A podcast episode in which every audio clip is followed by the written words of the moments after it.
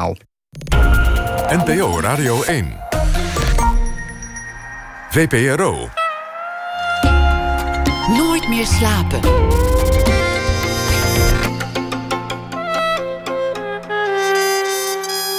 Met Pieter van der Wielen.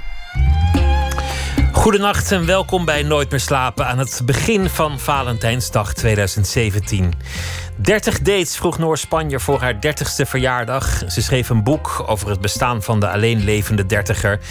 De beste plek om te daten is volgens haar een glow-in-the-dark midget golf. En daar hebben we dan ook met haar afgesproken. U hoort het resultaat na ene. Liefde in tijden voor Tinder. Mark Tradi vond eh, in het archief dozen vol liefdesadvertenties uit vervlogen tijden. Waaronder eh, pareltjes als Truus, ik ga u verlaten. En uh, hij is ook te gast na ene om te vertellen over zijn nieuwe boek dat daarover gaat. Thomas Heerma van Vos zal een verhaal maken bij De Voorbije Dag. Maar we beginnen komend uur met Fiona Tan. Weinig Nederlandse kunstenaars zijn zo internationaal als Fiona Tan. Geboren in 1966 uit een Chinese vader en een Australische moeder. Samen verhuisde die naar Indonesië. Zij op haar beurt verhuisde via Duitsland naar Amsterdam en deed daar de Rietveld Academie. En op dit moment woont ze in Los Angeles.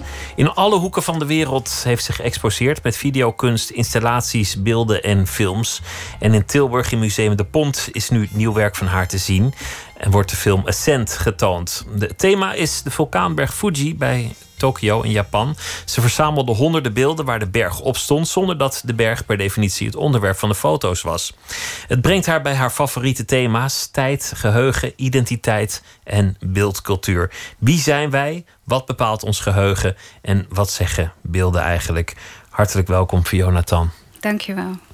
Een, uh, een, een, vermoeid moment, want een heel druk weekend met een opening. Nog een beetje jetlag van, van Los Angeles. En ook een drukke dag. En dan ook nog vandaag een mailtje krijgen van Martin Scorsese. Ja, wat, wat, wat, wil hij? Ja, hij wil graag de film zien. Hij is nieuwsgierig. Ja.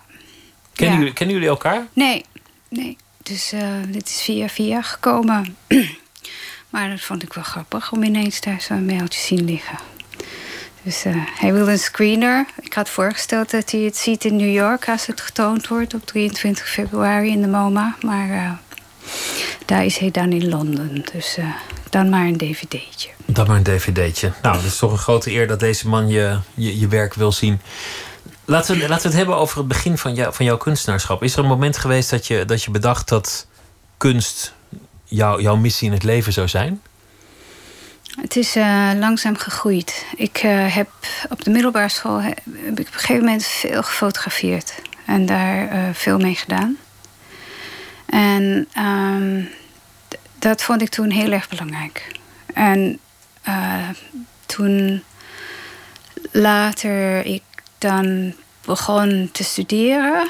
En uh, dat was een soort, een soort basisjaar, zeg maar. Dus je, je oriënteert je breed en je doet allerlei vakken, ook schilderen en tekenen. Want ik hield daar ook heel veel van. Uh, had ik altijd toch een soort hard-liefde verhouding met fotografie. En ik vond dat ik of het keihard serieus moest doen en alleen maar mocht fotograferen. Of ik moest de kamer wegzetten en er niks meer mee doen en verder gaan met tekenen en schilderen. En ik heb voor de laatste gekozen. Dus ik heb letterlijk de kamer uh, achter de slot van Grendel gezet. Een uh, aantal jaren niet aangeraakt. Dus het was eigenlijk heel grappig om toen ik met video en fotografie, video en film begon te realiseren dat ik eigenlijk heel fotografisch bezig was. En dus dat eigenlijk fotografie een beetje via de achterdeur stiekem weer naar binnen geglipt was, zeg maar. Dus eigenlijk gaat mijn werk ook al door over fotografie. En zeker uh, deze installatie Ascent, die nu in de pont is. Maar je bent geleidelijk aan, aan kunstenaar geworden. Is, is, er sindsdien ooit een moment van twijfel geweest? Dat je dacht, goh, ik, ik ben nou wel kunstenaar geworden, maar moet ik dat wel zijn? Nee, eigenlijk niet. Grappig genoeg niet. Niet, niet twijfel. Ja, wel eens dat je denkt van ja, maar, ja er is er genoeg van of uh, vermoeiend. Of, uh, en dan zeg ik altijd dat ik tuinier wil worden. Maar uh, ik realiseer me inmiddels, dus als ik tonier zou worden, dat ik waarschijnlijk met net zoveel toewijding en passie en gedrevenheid uh, aan het tuinieren zou zijn als ik uh, mijn kunst doe. Dus dan is er eigenlijk weinig verschil. Ik, ik doe de microfoon. Ik weet dat je niet van microfoons houdt, maar ik, ik, zet hem iets dichter bij je. Maar ehm, je bent nu iets geks tussen een fotograaf en, en, een, en een curator in. Want, want veel van je tijd breng je door in archieven, zoekend naar andermans beelden. Kan van alles zijn die, die jij verzamelt. Hoe, nou, hoe gaat het is niet veel van mijn tijd hoor. Het wisselt heel erg af. Ik, ik heb ook altijd zelf gefilmd en gefotografeerd. En, en, uh, maar ik, ik uh, ben ook regelmatig gefascineerd door andermans beelden. En die laten me niet los. Dat is ook vanaf het begin van mijn kunstenaarschap zo geweest. Ik, een van de eerste werken die ik met video maakte, dat heette Stolen Words. En dat waren uh, stils genomen die ik gejat had vanaf de televisie. Met stukjes van televisie met Nederlandse ondertitels. Toen was ik ook Nederlands aan het leren. Dus het was ook een handige manier om Nederlands beter onder de knie te krijgen. En ik had een soort kartij, hoe noem je dat? Zo'n bak vol met kaarten. En eh, daar had ik al die ondertitels opgeschreven en ik schreef daar gedichten mee. En daarna ging ik ze in elkaar monteren. En dat was dan het video. En dat, dat, uh, dat was de eerste keer dat ik met, met zeg maar, gevonden materiaal uh, aan de slag ging. Dat je, dat je bestaand en, materiaal dat met een heel ander doel is gemaakt... een nieuwe betekenis geeft door het te rangschikken, te ordenen naar, naar ja, je hand te zetten. Ja, in dit geval uh, poëzie mee te proberen te maken. Het eerste werk dat ik van je zag was uh, een paar jaar geleden op een expositie uh, in, in Luxemburg, of all places, waar je, waar je eigenlijk kiekjes van, van heel veel mensen, gewoon gemaakt als vakantiefoto of een babyfoto of een, of een vader slapend met een kind, had gerangschikt. Ja, dat is een, een series van vijf werken die heet de Vox Populi. En de, de solo tentoonstelling in, in uh, Luxemburg, daar had ik zeg maar de eerste ruimte daarmee. Uh, die, die drie, drie van die vijf werken gehangen als een soort introductie. En dat waren, als ik me goed herinner, Vox Populi Sydney, Vox Populi Tokyo en Vox Populi Londen. Ja, volgens mij ook. Ja. Maar het, interessante is dat, dat dat beeld is dat is gemaakt zonder dat het bedoeld is voor iemand anders om te zien. Al helemaal niet in een, in een museum.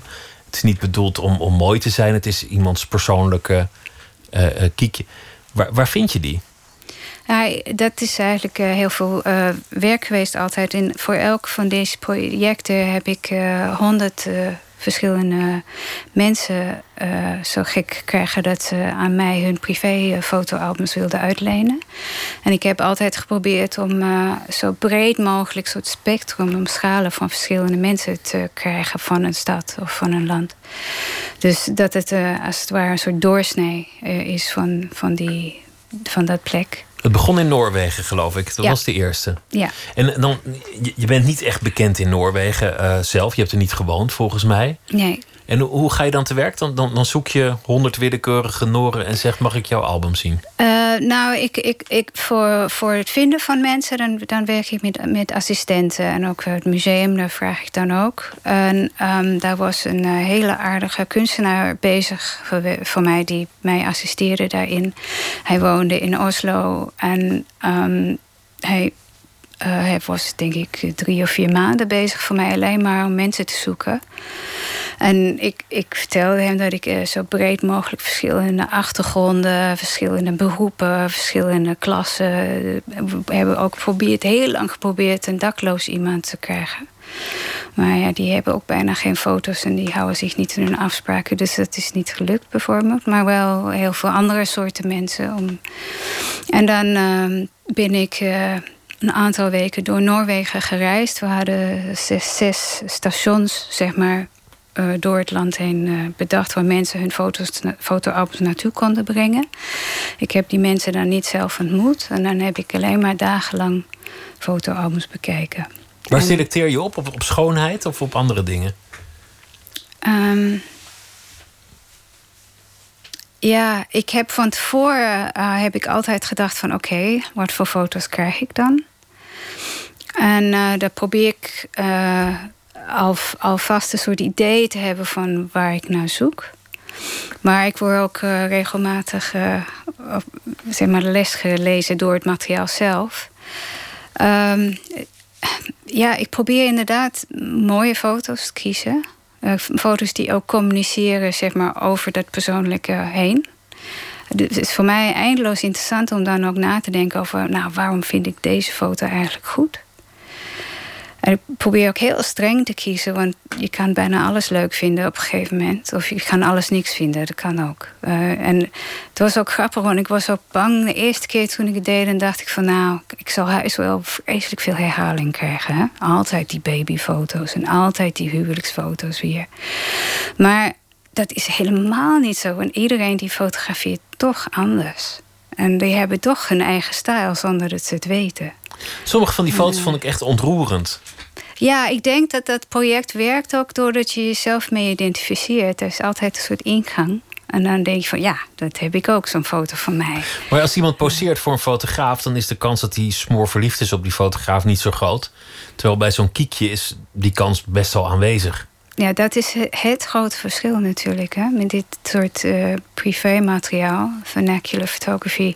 Dat is niet gemaakt met het openbaarheid als doel. Dat is ook een heel groot verschil bijvoorbeeld of een journalist of een, een, een persfotograaf een foto maakt van een soldaat.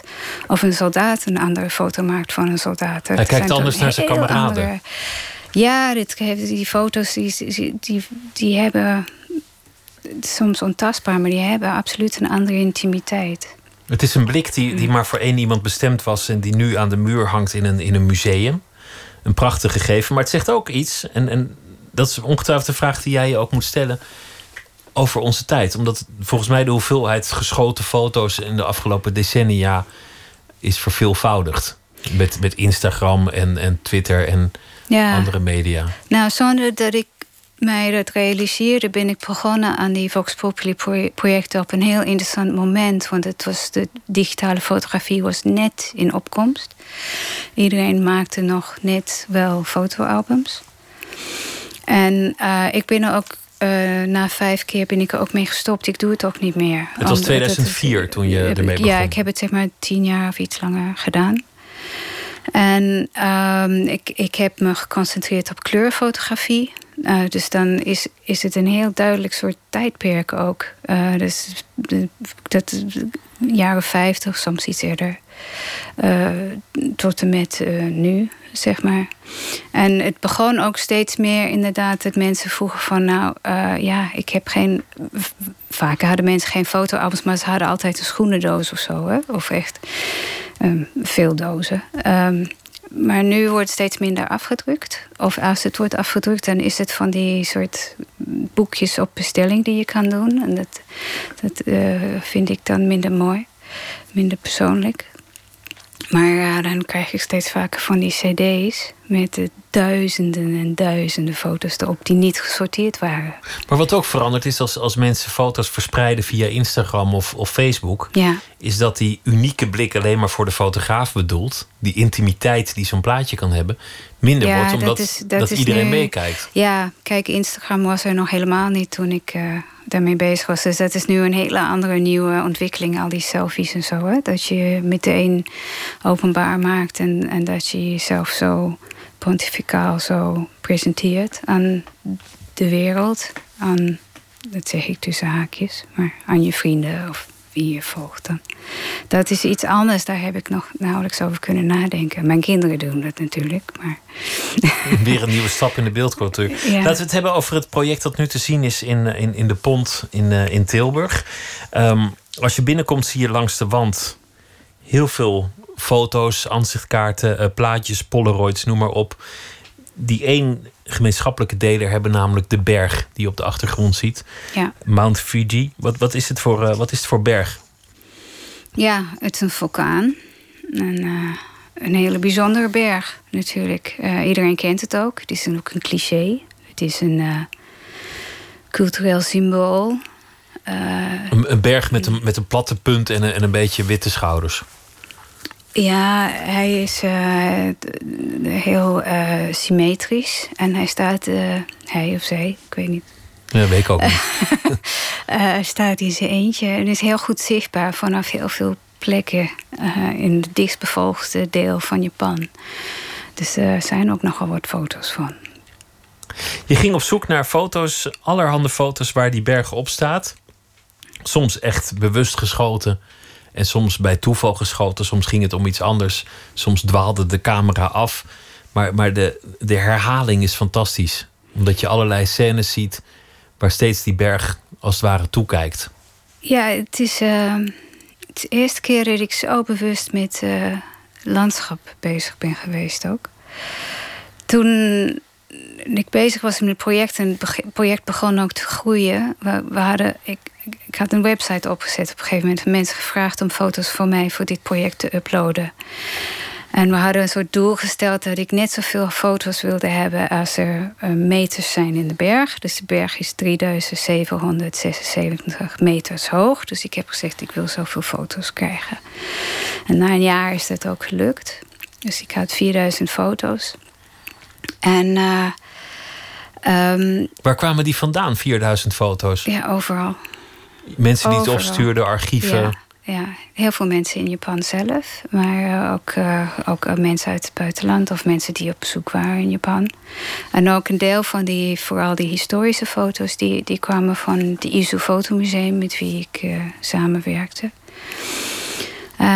maar ik dacht eerst dat ik een kort klein installatie of filmpje zou maken van 10 minuten. Maar toen ik het materiaal zag en begreep dat het veel breder was dan ik me voorstelde uh, toen begon het project te groeien, want ik ging ook steeds meer researchen. Ik dacht van ja, ik moet echt goed begrijpen wat ik voor me zie en, en wat dit is en wat het betekent.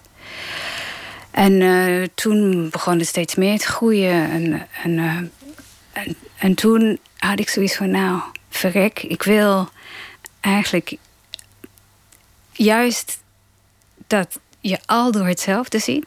77 minuten lang. Als je de projectiedeel van de installatie ziet, uh, weet je eigenlijk gewoon, nou, uh, volgende scène of volgende foto uh, krijg ik weer Mount Fuji te zien. En nog een keer en nog een keer. je zou kunnen denken van, nou, dit is vreselijk saai.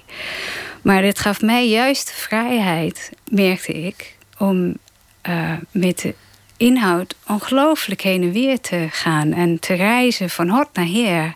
Omdat de berg was een soort constante. Dat geeft een soort rust ook. Voor de eh, kijker ook. Want, want naast de, de, expositie van, van de foto's, dan de selectie daarvan, is er dan een film die duurt 77 minuten. En in die 77 minuten zie je alleen maar die berg vanuit verschillende hoeken of, of afstanden. En er gebeurt steeds iets anders op de foto. De lucht is anders, de sterren, de bloemen, de planten, de, de groepjes reizigers, de blije baby's, de, de, de, de vliegtuigraampjes. Nou ja, noem maar op. Alles gebeurt er op die foto's. Tot aan de Tweede Wereldoorlog aan toe, want die is ook nog even langsgekomen. En, en het kan die berg allemaal geen hol schelen. Dat is het mooiste. Ja, nou ja, dat zeg ik ook op een gegeven moment in de film. Die, die berg, die blijft de berg wij projecteren van alles en nog wat op de berg. Hè? En in de installatie is het ook zo een hele grote projectie. Voor mij gaat het ook om schaal. En ook om een soort onmogelijkheid. Foto's vinden wij mooi. Maar je weet eigenlijk ook dat een berg nooit in een foto gevangen kan worden. Dit is, dit, het heeft geen zin. Het is geen vervanging. Nooit, nimmer. Als je een berg beklimt, boven zo'n uitzicht hebt of een berg in het echt, dat is altijd veel mooier en veel bijzonderer en veel indrukwekkender dan een foto. Dus dat is ook een soort tekortkoming van de fotografie, waar ik ook al door over wilde nadenken en ook uh, tegenaan wilde stoeien. En het gekke was dat, dat het telkens weer zag ik weer een foto waar ik dacht van, goh, die is mooi. Dus dat is een soort paradox. Het, het doet wel iets met je. Ook al weet je dat hij niet helemaal dat doet. Sommige foto's waren, waren van een verbluffende schoonheid en andere waren wel weer galant in hun niet geluk zijn. In lulligheid, ja. ja. en ja, intussen ga je nadenken over het begrip tijd. Je hebt dan de geologische tijd, die, die in, in miljoenen jaren denkt. En je hebt onze tijd, waarbij het decennium al een, een eindigheid is. Je hebt dan de persoonlijke levens met, met rouw, verdriet en, en, en liefde. Maar het is ook een reflectie op de beeldtaal. Zeker. De uitvinding van de fotografie. Ja, want, want het is een, een, een film um, die volledig gemaakt is uit stils. Dus het is ook een soort onding. Maar op een gegeven moment, volgens mij, ben je daar niet dat raak je een beetje kwijt. En dat wil ik je daaraan herinneren. Door als je daar weer naar buiten loopt, dan zijn die foto's weer uit de film in dezelfde volgorde. Dus het is een soort storyboard. Je zou er langs kunnen lopen en weer gewoon de projectie die je net gezien hebt uh, voor je zien. Maar dan veel kleiner. En dan is dat heel gek, want waar is dan de fotografie? Is het in het hele grote, indrukwekkende projectie die ik net gezien heb? Of is het, is het in zo'n kleine lullige postkaart, aanzichtskaart? Wat in de geschiedenis uh, een gegeven was, was dat in het begin van de fotografie in Japan uh, veel foto's Mount Fuji als achtergrond hadden.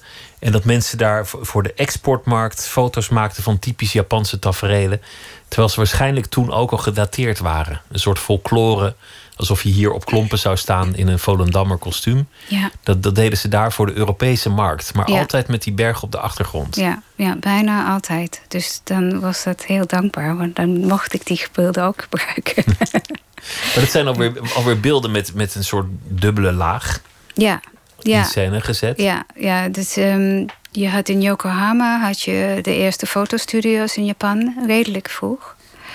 Maar heel snel inderdaad waren dat uh, in scène gezette foto's uh, uh, voor de westerse markt of voor westerse reizigers, toeristen die in Japan waren. En dat, daar werden echt heel veel van gemaakt. Ook hele dure fotoalbums werden er gemaakt. Met die handgekleurde zwart-wit foto's. En um, ik realiseerde me er ook niet zo, maar dat dat, dat allemaal eigenlijk gewoon nep is. Dat, dus je ziet daar gewoon een hele mooie uh, Japanse vrouw in kimono of zo. Of, en je denkt, oh, dat is een geisha. Maar dat is helemaal geen. Dat is, dat is een model die ingehuurd is om uit te zien als geisha. En, of een boer of een. Uh, dat, dat is, en uh, Japan zelf was heel erg bezig met in hoog tempo moderniseren in die tijd. En, en die foto's die, die ontkennen dat. Want het is een soort stilstaan in de tijd, teruggaan in die tijd. Dus dat is ook, vind ik, heel interessant natuurlijk. Dat is ook fotografie. Dat je fotografie ook niet kunt uh, vertrouwen. De film vertelt ook over Vincent van Gogh... die een enorme fascinatie voor Japan had. En dan vooral de houtsnedes. Ja, hij verzamelde, je hebt uh, van die uh, uh, houtsneders, die ukiyo-e heten ze. En hij en zijn broer verzamelden er meer dan 400 van. Zelfs als hij geen geld had, dan, dan sloeg hij een weekje de absint over... om, om weer zo'n zo'n plaatje te kunnen be betalen. Zo dol was hij erop. En waarschijnlijk heeft hij daar ontzettend veel aan ontleend. Uh, nou, daar is een tijd waar je dat absoluut ziet. Dat, uh, en, en zijn die schilderijen die hij van Hiroshige gekopieerd heeft, die vind ik ook echt heel erg mooi. En ik vond dat gewoon heel leuk ook om te kijken in, in, in de film of, of ik zeg maar andere kunstwerken op kan roepen zonder dat je ze ziet. Want dat mocht niet natuurlijk. Hè? Ik moet alleen maar foto's doen. Dat is wat de soort opdracht die ik mezelf gesteld had. En, uh, maar goed, ik heb wel heel veel foto's van Fuji met, met, met bloemen gekregen. En ook natuurlijk... Uh, met sterren. Zonnebeeld, ja. Zonnebloemen. Dus dan, ja, Van Gogh en zonnebloemen, dat is ongeveer hetzelfde. Dus toen, toen ik het over Van Gogh heb, heb ik zonnebloemen met Fuji laten zien. Honderden verhalen en, en duizenden beelden, allemaal te maken met, uh, met één berg op de achtergrond. Een vulkaan die rustig toekijkt. We gaan het straks hebben over een aantal thema's die voor jou belangrijk zijn in je werk, namelijk uh, geheugen en, en beeld en identiteit. We gaan luisteren naar een zangeres, Courtney Mary Andrews. En ze is al vergeleken met Lucinda Williams en Joni Mitchell. En dit nummer heet Irene.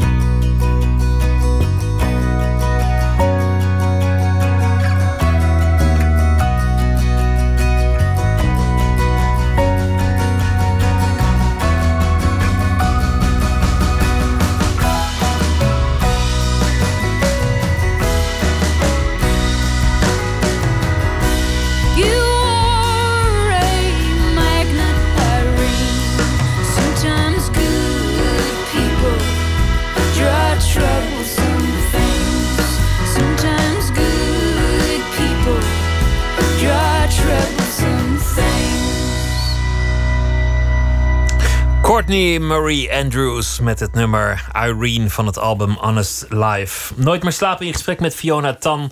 Naar aanleiding van een eh, tentoonstelling die te zien is in De Pont in eh, Tilburg Museum De Pont. We hebben het gehad over eh, het werk dat daar te zien is.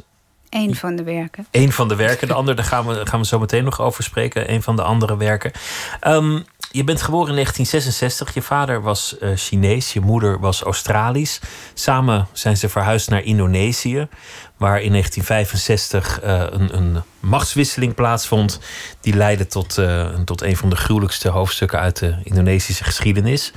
Jouw familie is verspreid over alle hoeken van het continent. En het, het, het belangrijkste eerste werk dat jij maakte was een film in 1997. Die, die eh, was vernoemd naar een Chinese spreuk, of beter gezegd een Chinese vloek. Mogen u in interessante tijden leven. May you live in interesting times. Dat ging heel erg over identiteit, die, die Ja. film. Ja. Ja, want mijn familie is een voorbeeld van de Chinese diaspora. Die zitten in alle spreiden van de wereld. Niet alleen van één continent, maar echt een beetje overal. Je hebt overal familie. Je kan eigenlijk naar ieder land toe en daar zul je wel iemand vinden die een beetje familie is. Ja, want ja hoor, ik ging naar Los Angeles en daar heb ik ook eh, twee eh, neven en nichten. dus het is ook wel handig. Ja. Spreek jij, spreek jij Chinees? Nee, nee, een heel klein beetje. Ja. Andere familieleden wel. Mijn vader eh, kon Chinees, maar ik niet. Hoe is het om, hoe is het om jou, jouw vaders taal niet te spreken? Ja, voor mij is het eh, gewoon eh, zoals het altijd is geweest. Dus eh, dat is nu eenmaal zo. Maar dat is natuurlijk wel aanleiding geweest om die film überhaupt te maken. Ik, ik ben half Chinees. ik zie er niet heel Chinees uit. En ik ben in de westerse landen opgegroeid voor het grote deel. En ehm, ik praat geen Chinees. Maar ik ben eigenlijk altijd trots geweest op het feit dat ik half Chinees ben. Dus op een gegeven moment, rond de 30, toen had ik van, nou, nu wil ik eigenlijk wel weten wat het is, eh, Chinees zijn. En of ik het überhaupt een beetje ben. Wa- Waaruit bestond die trots? Ja, het is heel interessant. Ik, eh, het, ik, ik weet het eigenlijk niet zo goed wa- waarom ik daar trots op was. Ja, omdat het misschien een beetje anders was of zo. Maar mensen zullen waarschijnlijk, als ze je wat beter leren kennen, vragen: Goh, eh, Tan, je hebt een wat andere naam. Of goh, eh, Ja. er, is iets met je uiterlijk. Je, je, je, je ziet er anders uit dan anderen. Heb jij soms iets van een andere afkomst? Is, is dat hoe het gaat? Ja, zeker. En ook, ehm, ik heb me nooit heel Australisch gevoeld. Dus ehm, ja, dan zoek je naar een verklaring daarvoor. En dan ja, ligt, ligt dat natuurlijk voor de hand. En uh, ja, andere, ergens ben ik ook wel best een beetje Chinees, maar, maar waarschijnlijk minder dan ik uh, toen had gehoopt. dat, dat, stelt vragen over wat is familie. Het stelt de vraag wat is cultuur. En uiteindelijk daarmee de vraag: wie ben je zelf? Waar besta je eigenlijk uit? Ja. Het was in jouw vroege werk een enorm thema. Ik, ik heb de indruk dat, dat je het thema hebt losgelaten. Dat, dat, ja, dat je eigenlijk niet meer zo bezighoudt. Ja, zeker. Dat is denk ik ook heel logisch. Dat uh, heb ik aan mijn studenten gezien. Het is zo rond die tijd, als je volwassen wordt, een 20, 30, dan hou je daar enorm mee bezig. Wie ben ik? Waar kom ik vandaan? En op een gegeven moment ben je daar klaar mee. Hoezo ben je dan klaar? Is het dan opgelost? Je hebt er een soort vrede mee gevonden. Je accepteert dat je bepaalde antwoorden nooit zal krijgen op je vragen. En ja, en, ja je leert jezelf beter kennen, want je wordt gewoon wie je wordt. En uh, ja, ik ben steeds verder gegaan met werk. Maar dat, dat cirkelt niet alleen maar om die vraag wie ben ik. Zeker niet meer. Nee. Toch moet het ook volgens mij een voordeel zijn als je, als je zo'n internationale achtergrond hebt. En in zoveel landen werkt. Dat je niet echt aan één circuit gebonden bent in die zin. Dat moet voordelen hebben voor een kunstenaar. Het bleek wel een soort voordelen te hebben, ja. Persoonlijk vond ik het toen destijds heel erg moeilijk. Hè? Omdat ik eh, me niet echt uh, thuis voelde. Ik weet nog toen ik naar Nederland verhuisde, dat heb ik wel eens vaker verteld. Ik, ik, Engels is mijn moedertaal. Uh, ik heb Duits geleerd en een tijdje in Duitsland gewoond en ik spreek vloeiend Duits. En toen heb ik Nederlands erbij geleerd toen ik hier naartoe kwam. En uh, ik had op een gegeven moment uh, heel veel verwarring in mijn hoofd. Omdat ik niet kon nadenken. Ik kon, ik kon niet kiezen in welke taal ik moest nadenken. Welke van die drie. En dat was een soort... Uh, ja, een soort cacophonie in je eigen hoofd. Ja, je, je, je, ik zette mezelf op slot. En um, dat maakte me behoorlijk ongelukkig in die tijd. Maar op een gegeven moment lukt dat dan wel steeds beter. Maar wat bedoel je met jezelf op slot zetten? Ja, inderdaad, dat ik gewoon niet kon nadenken. Omdat ik, en ik kon ook bijna niet praten, omdat ik niet wist welke taal er uit moest komen. Geen, je had niet meer echt een moedertaal of een eigen taal? Nee, en mijn vader die had dat vroeger ook. Want mijn vader is in, in Indonesië groot geworden tijdens de occupatie en de Japanse bezetting. En hij moest de vijf talen uh, leren. En hij zei dat hij nooit thuis, zich thuis voelde in één taal. Uh, dus hij daarom wilde hij eigenlijk juist dat zijn kinderen wel heel uh, zich thuis voelden in één taal. En mijn zus, mijn grotere zus, die, die wilde alleen maar Engels toen we naar Australië verhuisden. Dus vanaf dat moment hebben we allemaal alleen maar Engels gepraat. En jouw vader dacht dat hij een thuis had gevonden in Indonesië. Maar de, de Chinezen die zijn daar min of meer ja, weggejaagd. Die, die, die, die zijn daar hals over kop vandaan gevlucht. Dus, dus dat moet voor hem ook een, een verraderlijk gegeven zijn geweest. Een thuisland. Um, ja, nou, mijn vader is Indonesisch-Chinees. Dus het is een minderheid. Dus hij was 54 generatie. Dus, dus Indonesië was, was zijn, zijn thuis. Hij was zijn geboorteland. Ja. ja. Uh, hij trouwde weliswaar met een Australische vrouw. Maar ze zijn uh, toen uh, gevlucht. Uh, na wat gebeurde in 65. Omdat we op een gegeven moment besloten hadden van nou, dit, is, dit gaat niet goed. En uh, wij hadden familieleden die. Mijn oom, ik had twee ooms die politieke gevangenen waren in Indonesië. Die zijn, waren 12 en 14 jaar in de gevangenis. nooit voor het gerecht gekomen. En andere familieleden zijn gevlucht. Um, dus het was een hele uh, onzekere tijd. En uh, de, de strijd was gericht tegen uh, communisten of vermeende communisten, dissidenten, maar, maar ook, ook wel gewoon tegen, tegen de Chinese groepering. Ja, omdat communisten, schuinstreep Chinees, dat was ongeveer hetzelfde voor. Werd als synoniem gezien. Ja. De Chinezen in Indonesië zijn een minderheid. En daar Um, ze zochten naar een, um, hoe noem je dat, een scapegoat. Een uh, zondebok. Zondebok, ja.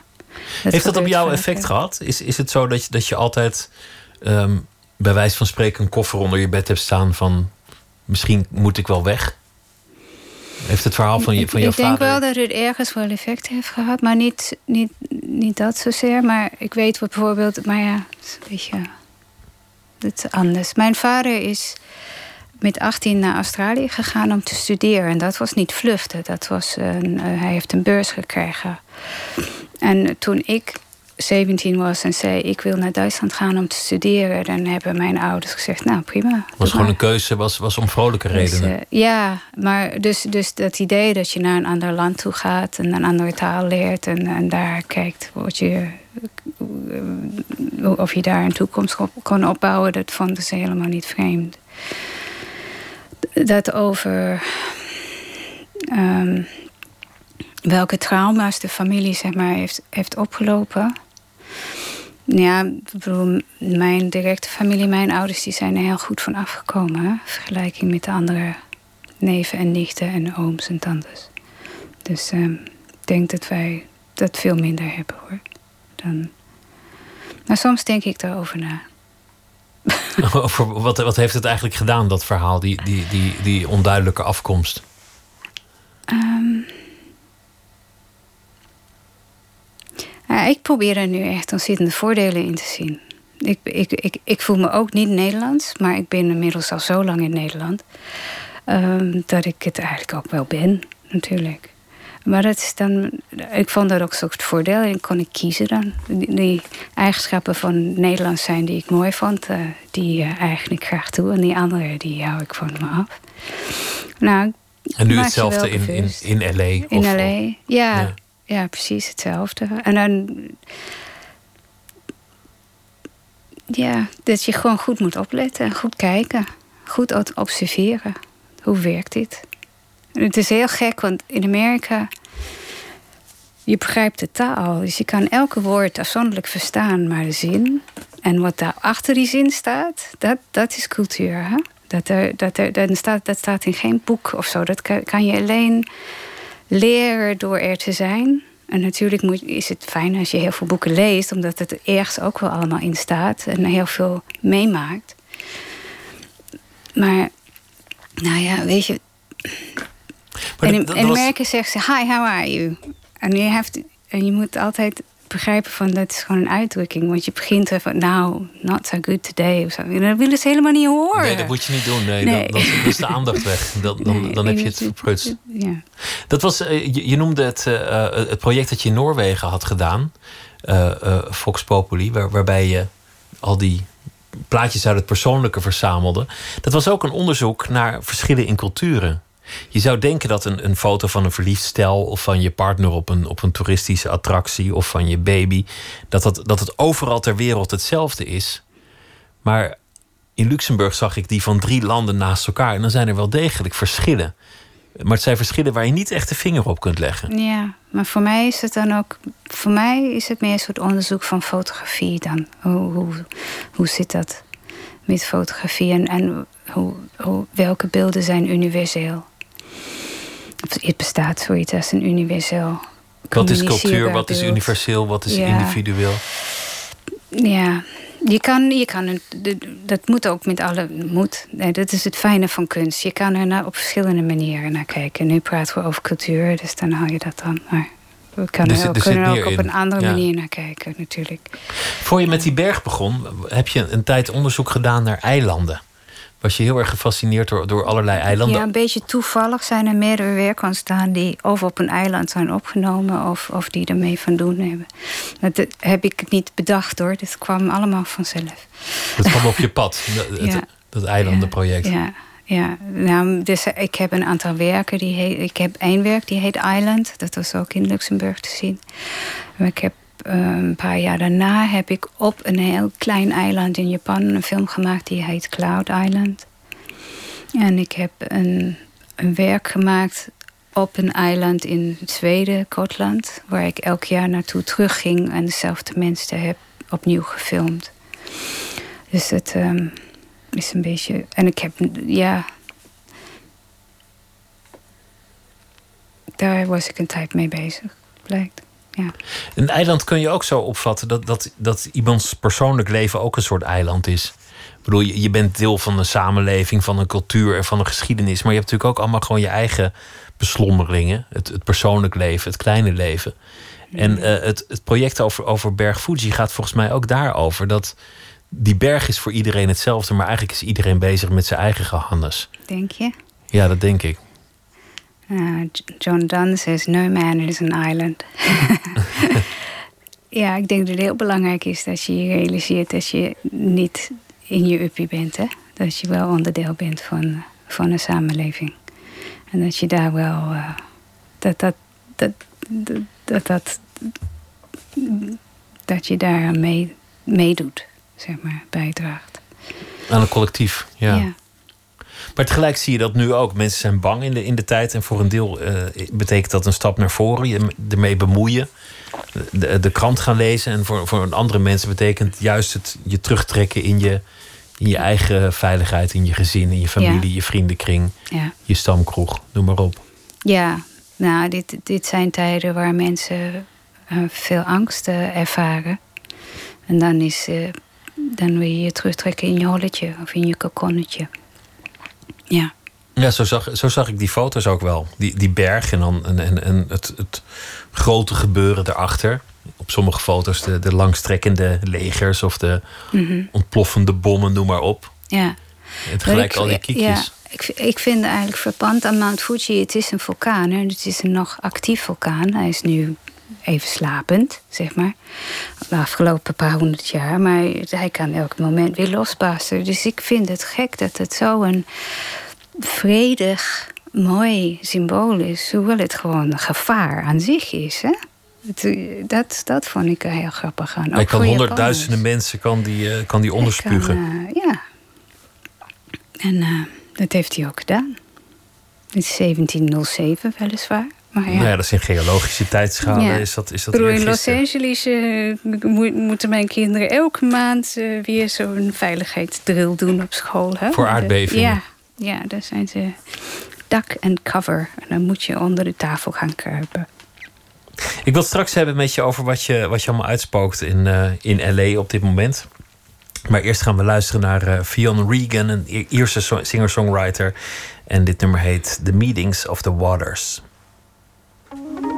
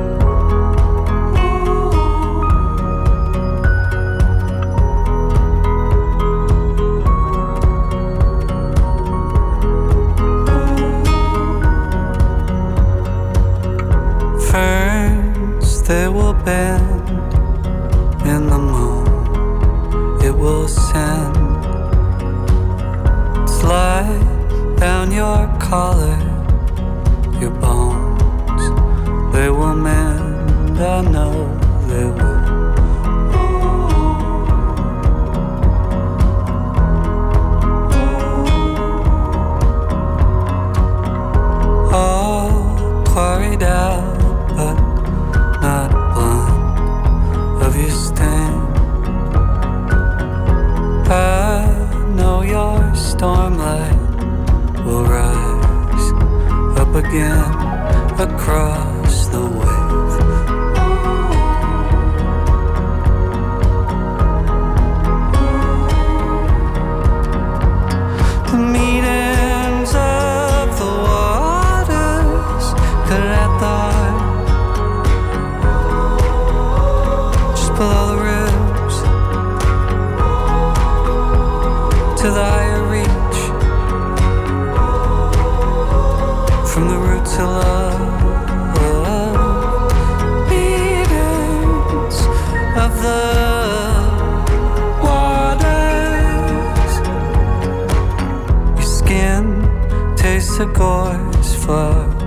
as we lie in the dark. Mouth is of sapphires when you speak. There's a spark across the room.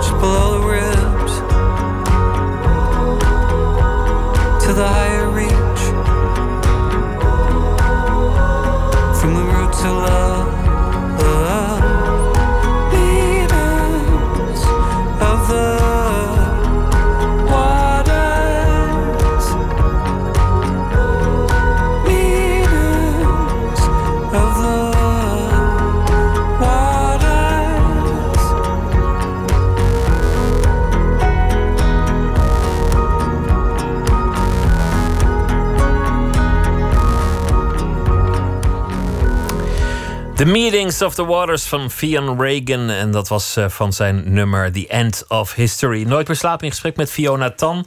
Zij is kunstenares. Ze heeft momenteel een grote tentoonstelling in De Pont in Tilburg. Een uh, museum. Ze is uh, zeer internationaal. Ze exposeert eigenlijk in alle hoeken van de wereld met enige regelmaat. Recent nog een grote tentoonstelling in Duitsland. En in Engeland was een grote overzichtstentoonstelling te zien. En zo nog op, op heel veel andere plekken. We moeten het hebben over de, de walvis ook nog. Ook een, een, deel daarvan is te zien in, in Tilburg op dit moment. Het verhaal van Jonas en de walvis is wel bekend. Een walvis spreekt natuurlijk altijd tot de verbeelding. Maar um, een verhaal dat ik eigenlijk niet kende... is dat vroeger ook dode walvissen werden rondgereden... op vrachtauto's om op kermissen aan het publiek getoond te worden. Ja. Hoe kwam dat op je pad? Ja, weet je, ik weet het niet eens meer. Ik was op een gegeven moment aan het onderzoeken over uh, het stadje waar ik die tentoonstelling heb gedaan. Um, Gateshead. Het was vroeger een um, uh, grote walvisplek. En ik heb in het verleden ook vrij veel over walvisvaderij gelezen en uh, geresearched. En um, toen ineens zag ik zo'n foto, geloof ik. En toen herinner ik me het film van Bellatar. Wekmeisters Harmonies. Met daar zo'n hele gekke grote oog van een walvis. In zo'n vrachtwagen midden op zo'n hele koude dorpsplein ergens in Hongarije. Het, het, is op meerdere plekken in Europa gebeurde dat. Uh, ook in, in, de, in, in de Verenigde Staten, als ik, als ik het uh, me goed herinner. En daar werd er gewoon een overleden aangespoelde walvis op een, op een vrachtauto gereden? Niet aangespoeld, die hebben ze, die gevangen hebben ze voor gevangen dat doel. en geslacht voor dat doel. Ja, drie. In de jaren 50 zijn er in Noorwegen drie gevangen. Met als doel, het was een soort educatieve idee. Om, om ze op te zetten en uh, rond te varen door Europa. En dat is twintig jaar lang gebeurd.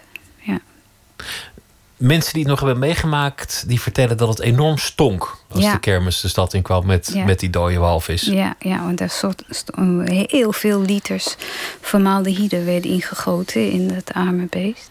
Ja. Het moet enorm in- indruk gemaakt hebben. Maar heel veel mensen hadden een soort herinnering uit hun kindertijd. En als ze dat aan anderen vertelden, dan werd hun gezegd van... ah, dat heb je gedroomd. Ehm, Dat is nooit dus, gebeurd. eh, ja, maar het is wel degelijk gebeurd. En ik heb daar nu meerdere foto's gevonden. Maar het is niet zo heel goed gedocumenteerd. Er waren er drie walvissen. Ben ik uiteindelijk achtergekomen. Jonas en Goliath en er nog eentje. En die reden overal door Europa. In de jaren 50, 60, 70. Die, ehm, in, bij, de, bij de tentoonstelling in Engeland heb je zelfs zo'n vrachtauto het museum ingekregen. En, en de tentoonstelling was op de vierde etage, wat, wat dat project een beetje lastig maakte. En iedereen vroeg zich vooral af hoe je dat ding daar gekregen had. Ja, ik had dat precies uitgerekend. De, de, achterkant van de vrachtwagen hebben we daar ter plekke gebouwd. Maar ze hebben een, een grote lift voor, uh, voor beeld, beelden, sculpturen. En ik had uh, uitgerekend, ja, als je de lucht uit de banden laat, dan past zo'n vrachtwagen daar net in. En uh, ik heb hen bereid gevonden om dat met mij te maken. Dus het was heel leuk om echt zo op schaal, gewoon zo. Dus een vrachtwagen met zo'n hele lange achterkant, zodat een walvis daarin zou passen, om neer te zetten. Daarna is het gewoon weer verkocht hoor. De vrachtwagen die rijdt nu ergens door Afrika. Het zegt ook weer iets over, over een, een, zekere mate van beeldcultuur, maar dan, dan heel concreet. Je wil iets zien. Je kan ook een foto of een film tonen, maar als je dat niet wil, of je het beter wil, dan, dan laat je een walvis zien. Maar het zegt ook iets over geheugen, omdat je zei, sommige mensen herinnerden zich dit en die werden gewantrouwd. Wat was jouw fascinatie met die walvis? Ja, ik uh, wilde vroeger marinebioloog worden toen ik klein was. Ik ben in Australië opgegroeid en wij hadden een, uh, een strandhuis twee uur van Melbourne vandaan, waar ik woonde. We zijn heel regelmatig daar naartoe gegaan. En mijn ouders die hebben allebei biologie gestudeerd. Mijn vader was geoloog. Dus ik werd opgevoed met uh, heel veel liefde en interesse voor dierleven en zeker in de zee. Dus we gingen echt, in de zomer gingen we dagelijks uh, met uh, masker en snorkel. Als het lage tij was, dan gingen we zwemmen. En tussen zo die, die rotsen in. En dan kon je allerlei... Zo'n andere wereld, dat vond ik zo prachtig. En mijn vader die had zo'n aquarium gebouwd bij ons in de woonkamer in dat strandhuis neergezet. En dan hebben we er zeewater in gedaan. En dan, uh, we hebben dan uh, vissen en schelpen en zo. En die gingen we dan lenen van de zee voor twee weken. En dan gingen we weer, dan weer terugbrengen naar de zee. Dus dan konden we thuis dan ook zo'n zo'n levend schilderij hebben, zeg maar. Maar ik, ik heb daar Ah, ik vind het zo mooi. Al die dieren, die zijn zo prachtig. Dat kan je niet eens verzinnen. Dus voor, we praten nu over Depot. Dat is een van de drie installaties die ik toon in, in Tilburg, in de pand. En daar heb ik in, uh, in Naturalis in Leiden voor uh, kunnen filmen. In hun gigantisch depot met 17 miljoen, of nu geloof ik 4 34 miljoen ehm, dode dieren. Ja. En daar, daar heb je weer werk over gemaakt, over, dat, uh, voor die jonge fascinatie voor leven en zeeleven. Ja, het gaat, ja, daar gaat het werk over. Het gaat over um, natuurhistorische musea, ook dat gegeven. Het was een 19e eeuwse verschijnsel. Ineens kwamen er allerlei natuurhistorische musea uit de grond gestampt. En die verzamelingen werden dan in die tijd ook heel snel gemaakt. En uh, ja, allerlei dieren werden uh, in, uh, in, in, glazen wekflessen eh, neergezet. En ja, ergens is dat nu heel triest. Hè? Want heel veel van die dieren die, die zijn of bedreigd, die bestaan niet meer. En ja, die zijn ook allemaal dood. Zoals die Noordzee-inktvis uh, die, die je ook toont in, in Tilburg en, en nog wat dingen. Je bent nu uh, op uitnodiging van de Getty Foundation in Los Angeles. Wat, wat, wat, wat, ga je daar doen? Wat is je project daar? Ja, soms vraag ik me er ook af. ja, ik, ik mag daar gewoon zeg maar een jaartje zijn met mijn gezin. En de kinderen, ik heb twee jongens, die wilden dat zo graag. Uh, dat we gezegd hebben: oké, laten we dat maar doen. En uh, ik heb gedacht dat het voor mij misschien leuk is om zo'n soort jaartje iets in de lute te hebben of iets meer tussenuit dat ik meer kan researchen. De Getty heeft een museum, maar ook een research instituut en heeft een heel erg grote bibliotheek. Uh, dus ik ben daar um, ja, heel veel aan het researchen eigenlijk. En uh, ja, verder ook door de stad doorheen het gaan. En, maar hoe, hoe, hoe ziet dat eruit, die research? Wat, wat, wat, wat zoek je dan? Ja, op dit moment ben ik heel veel over het researchen over um, vijf verloren gegaane schilderijen van Jericho. Omdat dat voor mij aanleiding zou zijn om nieuw werk te maken. Um, ik weet niet of dat tijd is om dit helemaal te vertellen, maar uh, er zijn vijf portretten die Jericho heeft gemaakt uh, van monomania. Dat is, uh, dus portretten van geestesziekten. Hij heeft dat in opdracht gemaakt van een arts. En um, het wordt altijd gezegd dat de opdracht was voor tien. Uh, tien gektes. Dus ik, ik, noem mijn project Ten Madnesses. En um, mijn idee is, als ik kan achterhalen welke vijf nu verloren zijn gegaan, die gektes, dan ga ik werk maken om die te vervangen, zeg maar. Ja. is ook een soort eerbetoon aan hem. Het zijn ook hele mooie portretten. Het zijn net voor het fotografie er was. En het, die zijn ook heel erg menselijk. En die zijn ook niet zo normale portretten, omdat het geschilderd is met een ander doel. Het is medisch. Dus het was niet geschilderd als, als van hier is rijk meneer zus of zo. Het was gewoon, kijk deze man nou. Maar het klopt ook niet helemaal. Want het, is ook niet, kijk, deze gekke man. Het is eigenlijk, kijk, deze zielige man. Het zijn zo menselijk, die portretten. Ik vind ze eindeloos boeiend. Maar ik vind het ook een hele goed moment om nu over gekte na te denken. Want er is genoeg uh, gekte aan de hand. Uh, hier en vooral misschien in Amerika politiek zien op dit moment. Dus dit wordt eigenlijk steeds actueler, realiseer ik me. De geestesziekten die, die grijpen om zich heen. Dus misschien Ja. een mooi moment om, om met compassie daar ook naar te kijken. Dank dat je te gast wilde zijn, eh, Fiona Tan. En heel veel succes met alles wat je gaat doen in Los Angeles. Dankjewel. Voor de Getty Foundation. En ik eh, hoop dat eh, Martin Scorsese de, de, de film goed zal vinden. En het eh, werk waar we het over hadden is eh, te zien in Museum De Pont in Tilburg. Hartelijk dank. En zometeen gaan we verder met Nooit meer slapen. Onder meer met het eh, cultuurnieuws. We gaan het hebben over Valentijnsdag. Naar aanleiding van eh, Valentijnsdag komt Mark Traat te gast. Hij heeft een eh, bundel gemaakt met oude contactadvertenties. Steeds blijf ik u beminnen. En Noor Spanjer, die ontmoeten we. Heeft een boek geschreven over hoe het is om eh, te daten en single te zijn als je 30 bent. En Thomas Heerma van Vos die zal een verhaal maken bij de dag die eh, voorbij is. Twitter, het VPRO NMS. En we zitten ook op Facebook. En u kunt zich abonneren op de podcast via iTunes of de website van de VPRO. vpro.nl slash nooit meer slapen.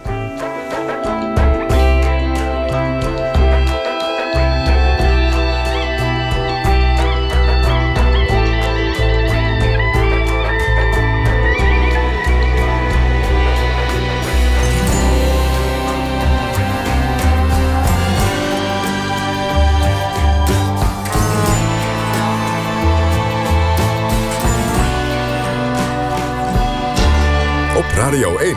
Het nieuws van alle kanten.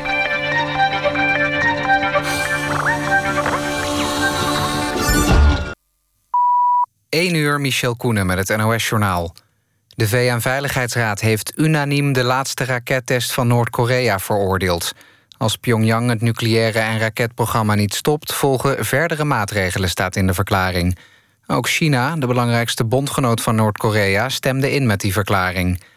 Amerika, Zuid-Korea en Japan hadden gevraagd om de spoedzitting. Noord-Korea had kort daarvoor bevestigd dat dit weekend een succesvolle test was gedaan met een type raket die kan worden uitgerust met een kernkop. De Amerikaanse president Trump heeft een ontmoeting gehad met zijn Canadese collega Trudeau. Trump prees de handelsrelatie met het buurland en zei dat hij die wil uitbreiden. Hij zei wel dat er nog kleine veranderingen nodig zijn om de handel tussen de twee landen te verbeteren. Wat dat is, wilde Trump niet zeggen. Tijdens zijn verkiezingscampagne dreigde Trump nog het handelsakkoord met Canada op te zeggen. Anouk heeft de Edison Oeuvreprijs gewonnen. De jury van de muziekprijs noemde de zangeres de grootste rockster van Nederland en prijst Anouk om haar vernieuwing. De Edison voor beste album ging naar Hard Work Pays Off 2 van Broederliefde. Het beste nummer was In the Name of Love van Martin Garrix. De Edisons zijn de oudste muziekprijzen van Nederland. En Playboy gaat vanaf maart weer naaktfoto's publiceren. Het blad heeft spijt van de beslissing van twee jaar geleden... toen de naaktfoto's in de ban werden gedaan. De manier waarop we naakt in het blad portretteerden was gedateerd... maar het helemaal weglaten was een vergissing, schrijft een topman op Twitter. Op de cover van de nieuwste editie staat in grote letters... Naakt is normaal. Het weer nog. Vannacht gaat het licht vriezen, maar door de oostenwind voelt het kouder aan. Morgen zonnig bij een graad of 7 en woensdag ook veel zon. Dan kan het in het zuiden 15 graden worden. En vanaf donderdag wordt het allemaal een stuk wisselvalliger. Dit was het NOS Journaal. NPO Radio 1. VPRO. Nooit meer slapen.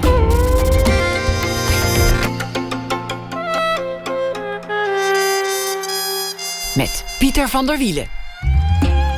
Voor haar 30ste verjaardag besloot Noor Spanjer een opmerkelijk cadeau te vragen. 30 dates. En dat was het experiment waar ze een boek over schreef. We ontmoeten haar op wat volgens haar een van de beste plekken om te daten is. Een glow-in-the-dark mini-golfbaan. Nou, iemand die op de midgetgolf wil daten. Als je daar nog ja op zegt, dan, eh, dan nou ja, heb je toch wel echt interesse, denk ik. Met alle datingsites en apps van dit moment zou je bijna vergeten dat er ooit zoiets was als de contactenadvertentie in de krant. Wetenschapsjournalist Mark Traas schreef een boek erover, de mooiste advertenties die hij kon vinden in een periode van 100 jaar. Steeds blijf ik u beminnen. En Thomas Heerma van Vos zal een eh, verhaal maken bij de voorbije dag. We beginnen met het culturele nieuws. Het culturele nieuws van de afgelopen dag. Maar even beginnen met de prijzen. Vannacht was Adele de grote winnaar bij de Grammys. En bij de Edisons vanavond ging een oeuvreprijs naar Anouk. Een ongrijpbaar artiest, zei de jury. En de jury zei ook dat ze zich door niemand van de wijs laat brengen. En dat ze niet kunnen wachten op meer werk van de Haagse artiesten. Die overigens zelf niet aanwezig was. En er was er ook nog de World Press foto van het jaar 2016. Die gaat naar de Turkse fotograaf Burhan Osbicili van persbureau Associated Press. Vanwege de foto vorig jaar december van de dader van de aanslag op de Russische ambassadeur in Turkije. De jury noemde de foto een explosief beeld dat de haat in onze tijd uitbeeldt. In 2016 zijn drie kunstenaars gedood, twee ontvoerd, 16 aangevallen, 84 gevangen gezet, 43 vervolgd en 40 bedreigd. En daarmee is het aantal kunstenaars dat te maken heeft gehad met geweld, vervolging of censuur in het afgelopen jaar verdubbeld. Dat zegt Free Muse en dat is een organisatie die zich inzet voor artistieke vrijheid. Ook zijn er 840 gevallen van censuur geregistreerd. En landen die daarin slecht scoren zijn Iran, Turkije en Egypte. Maar Oekraïne voert de lijst aan met 544 films en televisieseries die in de ban zijn gedaan. Meer nieuws uit Oekraïne. Op het filmfestival van Berlijn hebben filmmakers geprotesteerd tegen de opsluiting van de Oekraïense regisseur Oleg Sentsov. En dat gebeurde tijdens de première van zijn documentaire The Trial, The State of Russia versus Oleg Sentsov. In 2014 werd de regisseur gearresteerd omdat hij zich had uitgesproken tegen de annexatie van de Krim door Rusland. Hij is inmiddels veroordeeld tot 20 jaar celstraf en de betogers noemden het proces onjuist en oneerlijk. In Londen is voor meer dan 2 miljoen aan antieke boeken gestolen uit een magazijn. En de dieven hebben dat gedaan op een wijze die deed denken aan de film Mission Impossible. Ze zweefden vanaf het plafond aan een touw naar beneden en wisten zo het alarmsysteem te omzeilen. Het gaat om een uh, bijzonder boek, onder meer van Copernicus uit 1566. En dat is een, uh, een boek over sterrenkunde. Arthur Brandt is expert op het gebied van roofkunst. Arthur, goeienacht. Hallo. Is een, een bijzondere roof van een, van een toch zeer zeldzaam boek. Meestal gaat het over schilderijen. Komt het wel vaker voor, een boek? Ja, er worden wel boeken gestolen, maar inderdaad, de, de zaken die het nieuws halen zijn natuurlijk de grote schilderijen die geroofd worden her en der, ook in Nederland. Maar uh, ja, boeken brengen ook heel veel geld op. Uh, zeker de eerste drukken van uh, zeer zeldzame boeken, zoals dit boek van Copernicus, waarin voor het eerst wordt beschreven dat, dat de aarde om de zon draait en dus niet de zon om de aarde. Dat was nogal een boek natuurlijk. Dus het is echt een, een heel belangrijk werk in de geschiedenis van de mensheid geweest. Ja, zo'n boek brengt toch een paar honderdduizend euro op. Dus ja, als er geld mee te verdienen valt, dan komen er uiteindelijk dieven op af. Het lijkt me moeilijk om zo'n boek te verkopen, want, want iedereen weet waar het vandaan komt. Ja, Um, er wordt gespeculeerd dat er eventueel een opdrachtgever is geweest... die heeft gezegd, nou, ik wil deze boeken graag hebben. Dat is meestal niet zo. Dat zie je ook bij schilderijen. Um, meestal zijn het gewoon dieven die denken van... nou, we, we stelen zo'n schilderij of, of zo'n boek... en dan vinden we er uiteindelijk wel een koper voor. Dus het is meestal niet een opdracht. En ik denk ook niet dat dit in, in, in dit geval uh, daar sprake van is. Ik denk dat ze gewoon hebben gedacht... nou, er liggen een paar hele dure boeken... Die zijn makkelijk mee te nemen en uiteindelijk vinden we wel een koper. Maar dat zal dus gaan tegenvallen. Is er dan ook kans dat het boek weer terugkomt als, als er geen koper blijkt te zijn? Ja, nou ja, van, van gestolen kunst, en dan heb ik het even niet over boeken, maar zeg maar over schilderijen en beelden, komt maar zo'n 5 tot 10 procent uiteindelijk terug. En ja, boeken, daar zijn er meestal meer van, dus die kunnen wel vrij makkelijk toch wel verdwijnen in het illegale circuit. Alleen ja, in dit geval gaat het natuurlijk om het boek van Copernicus, dat is uh, vrij, uh, vrij uniek. Dus uiteindelijk zal die vroeg of laat wel weer ergens opduiken, ja, dat is wel de verwachting. De truc om het alarm te omzeilen, hangend upsilent aan een touw vanaf het plafond, die is bekend van de film Mission Impossible. Zit ook in, uh, in de wat oudere film Top Capi. En zo zijn er geloof ik nog wel tien films waar die truc in wordt gebruikt. Dan zou je toch zeggen dat, dat elke museumdirecteur ook wel een van die films moet hebben gezien. Ja, maar het probleem is natuurlijk... Kijk, in, in dit geval werd het niet uit een museum gestolen... maar, maar uit, een, uit een loods vlakbij Heathrow. Want de boeken zouden uh, naar een veiling of naar een, een beurs gaan in Amerika. Maar inderdaad, ja, tot hoe ver ga je? Hè? Er zijn natuurlijk ook... De schip van Monk is ooit gestolen in Oslo ehm, door drie mannen die binnenkwamen met, uh, met mitrailleurs. Dus op een gegeven moment, hoe ver ga je om, om kunst of, of zeldzame boeken te, te, te beschermen? Uh, mensen moeten natuurlijk ook nog schilderijen kunnen zien in een museum. En ja, dus het is een beetje... Aan de ene kant wil je het openstellen voor het publiek... maar aan de andere kant, ja, er zeilen af en toe mensen via touwen naar beneden, via dak. En dat is natuurlijk heel moeilijk uh, tegen te gaan. En zeker als je met experts te maken hebt. En dat is in dit geval natuurlijk uh, wel vrij duidelijk. Dit zijn geen... Dit zijn niet de gemiddelde straatschoffies die eventjes naar binnen komen. Nee, ik denk ook niet dat straatschoffies veel interesse voor Copernicus uh, hebben. Nee, maar wel voor het geld. Want ja. bijvoorbeeld de kunsthal in Rotterdam, waar die schilderijen zijn gestolen... dat ja, waren ook een paar kruimeldieven uit Roemenië. Dus uh, het gebeurt wel hoor. Het zijn vaak dit soort jongens die toch dit soort zaken doen. Alleen ja, in dit geval zijn het wel experts geweest. Arthur Brandt, dankjewel. Goeienacht.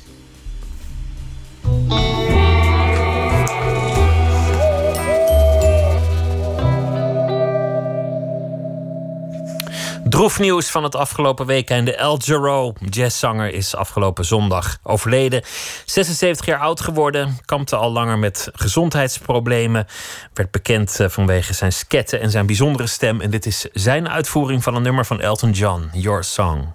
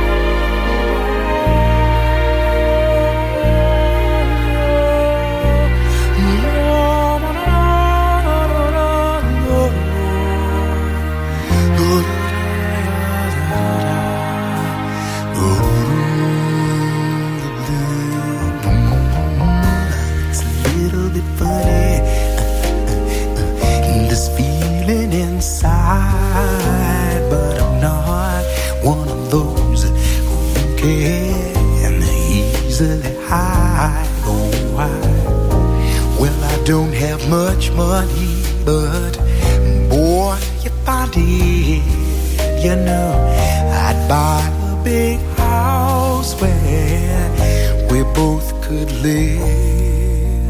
Oh, live. If I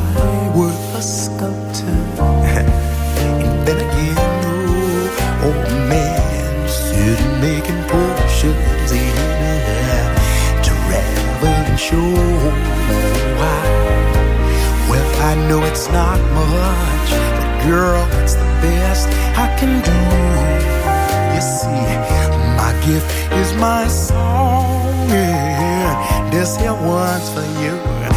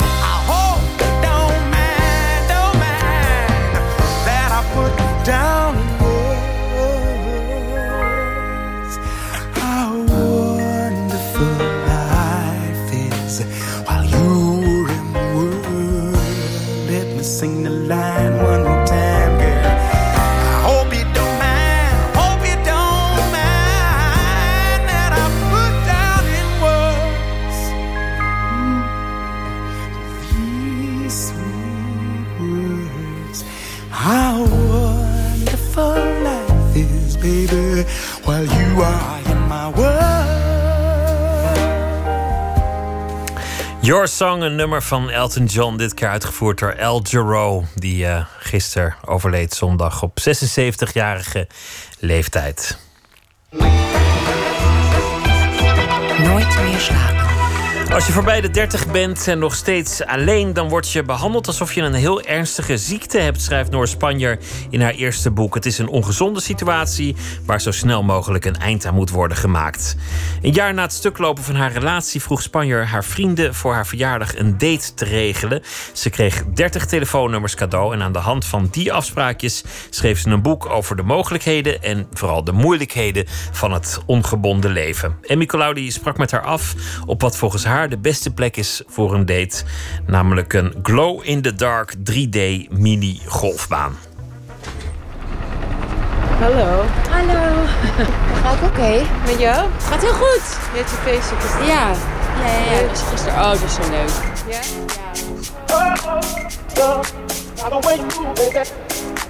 Dit moment dat je elkaar dan zo ziet en dan een gesprek moet beginnen. Ja. Is dat het meest ongemakkelijke aan een date? Eigenlijk heb ik ondervonden dat het afscheid het meest on- eh, ongemakkelijke is. Omdat je dan een soort oordeel geeft van...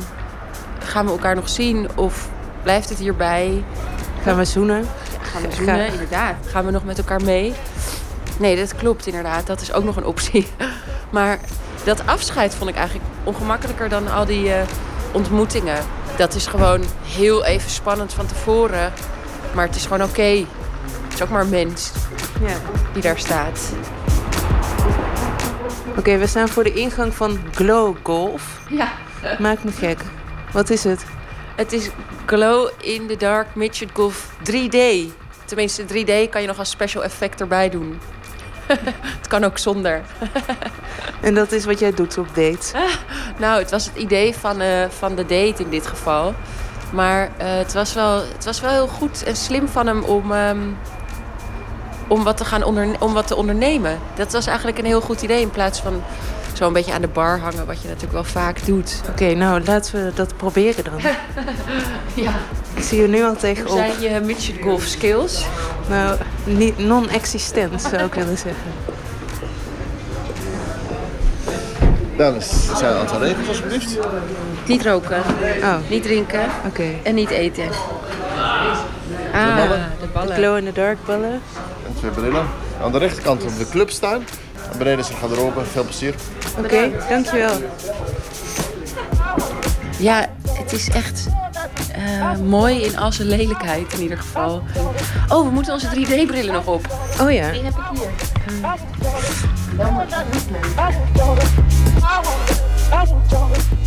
Je schrijft ergens in het begin van je boek dat je als single gediscrimineerd wordt. Hoe zit dat? Hoe uitzicht dat? Het is wel een beetje een zware term, hè? Ik bedoel... Maar je gebruikt hem wel. Ja, ja, maar het is ook wel zo. Kijk, institutioneel bijvoorbeeld wordt er gewoon van je verlangd eigenlijk dat je samen bent met iemand. Je, je geniet bijvoorbeeld belastingvoordelen als je trouwt. Maar dat, die institutionele discriminatie was niet hetgene waar jij het meest tegenaan liep. Ja, nee, het was inderdaad bijvoorbeeld eh, op huwelijken van vrienden mag je, mocht ik in ieder geval eh, niet iemand meenemen.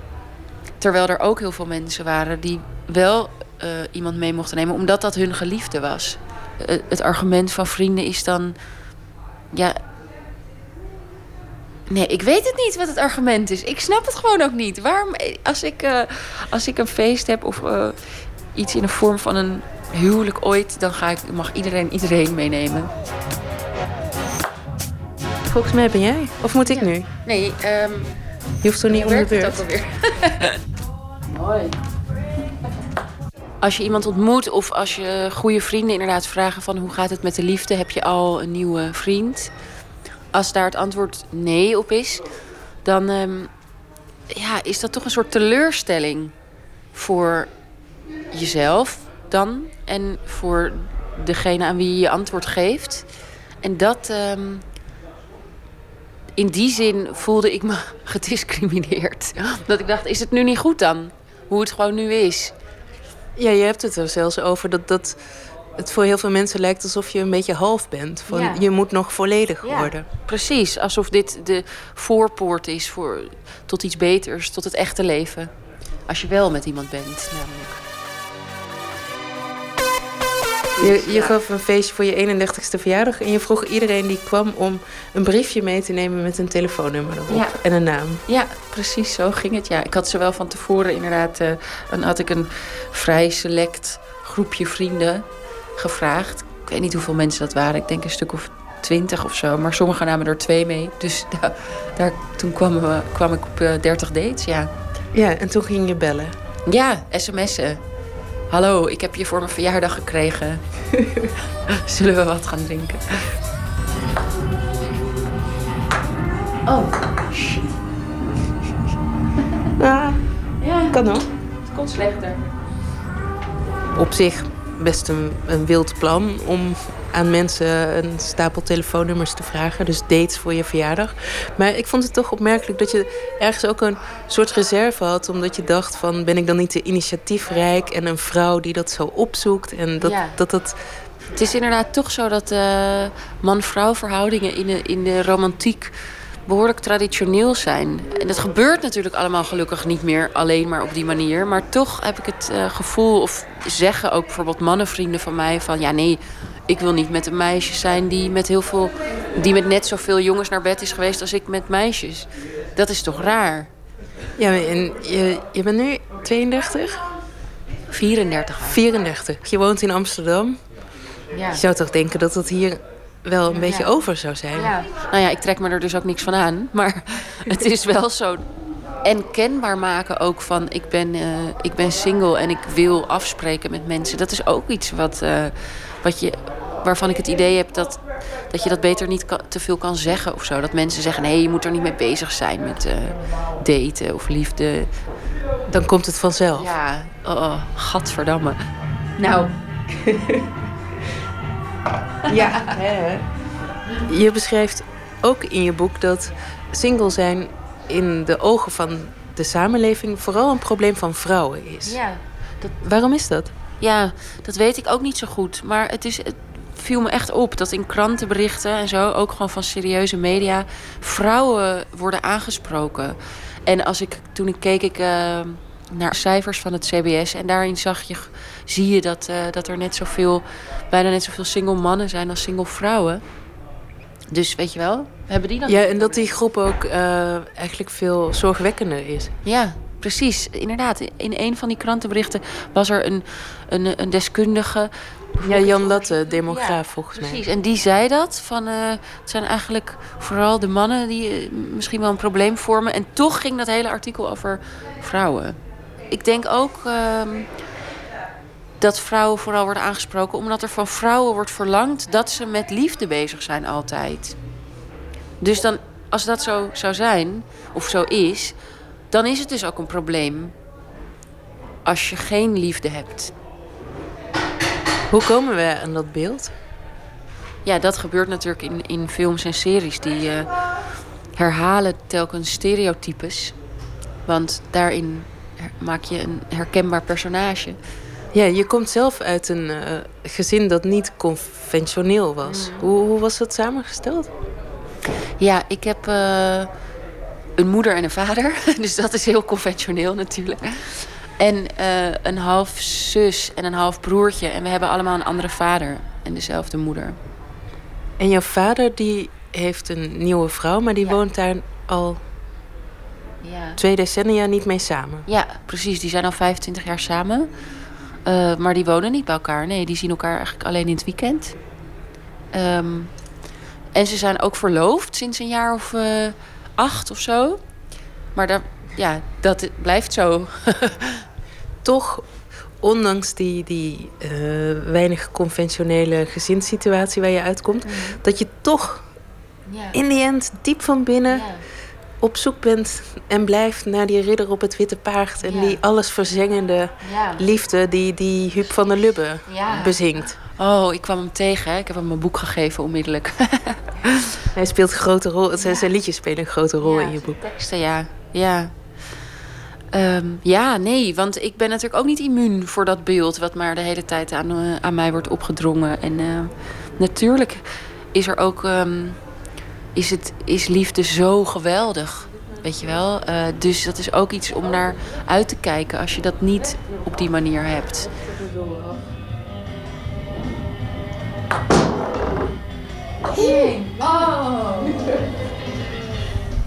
Ik wou nog wel even weten hoe dat met Piet ging hier dan. Dus wanneer werd het eh, romantisch? Bij hol nummer 6 of zo? Eh, nou, het echte flirten met Piet begon volgens mij pas eh, toen we klaar waren met uh, Mitchell Kolven. Ja, ja, ja. Toen we gewoon wat gingen drinken boven. En, ja. Hmm. Oké, daar kan ik me wel iets bij voorstellen. Zullen wij ook iets gaan drinken? Ja.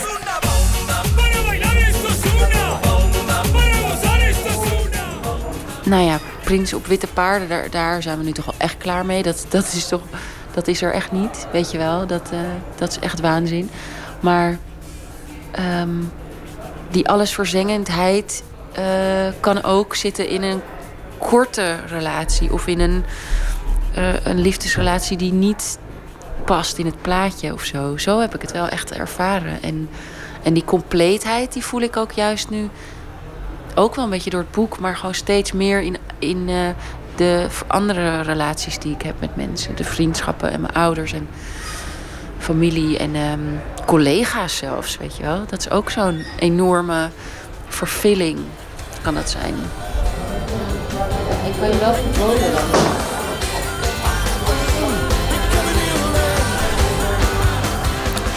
Emmy Colau in gesprek met Noor Spanjer over het boek 30 Dates Cadeau. Lucky Fons, de derde, die is op tournee op dit moment met zijn theatershow Super Lekker. En we draaien van het album Hoe je honing maakt. Ik heb een meisje.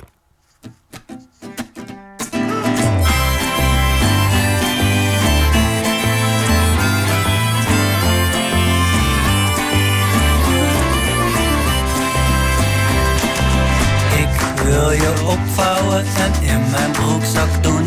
Dan nam ik je mee, bijna elke dag. En ik, ik wil een fotootje met jouw hoofd erop. Dan laat ik die aan mijn vrienden zien. En dan zeg ik, kijk die lach. Ah, ik heb een meisje en ze doet het graag met mij. Ze zegt, oh baby,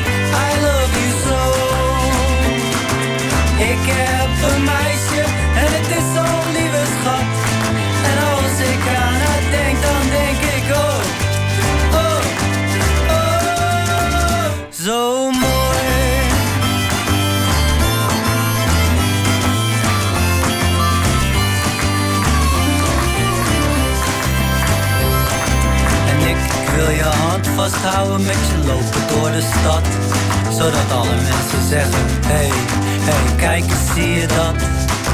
Wat een mooi stelletje, die hebben het heel fijn. Ik wist niet dat er iemand nog zo ontzettend verliefd kon zijn. Ah, ik heb een meisje en ze doet het graag met mij. Ze zegt, oh baby, I love you so. Ik heb een meisje en het is zo'n lieve schat. En als ik aan haar denk, dan denk ik oh, oh, oh, zo mooi.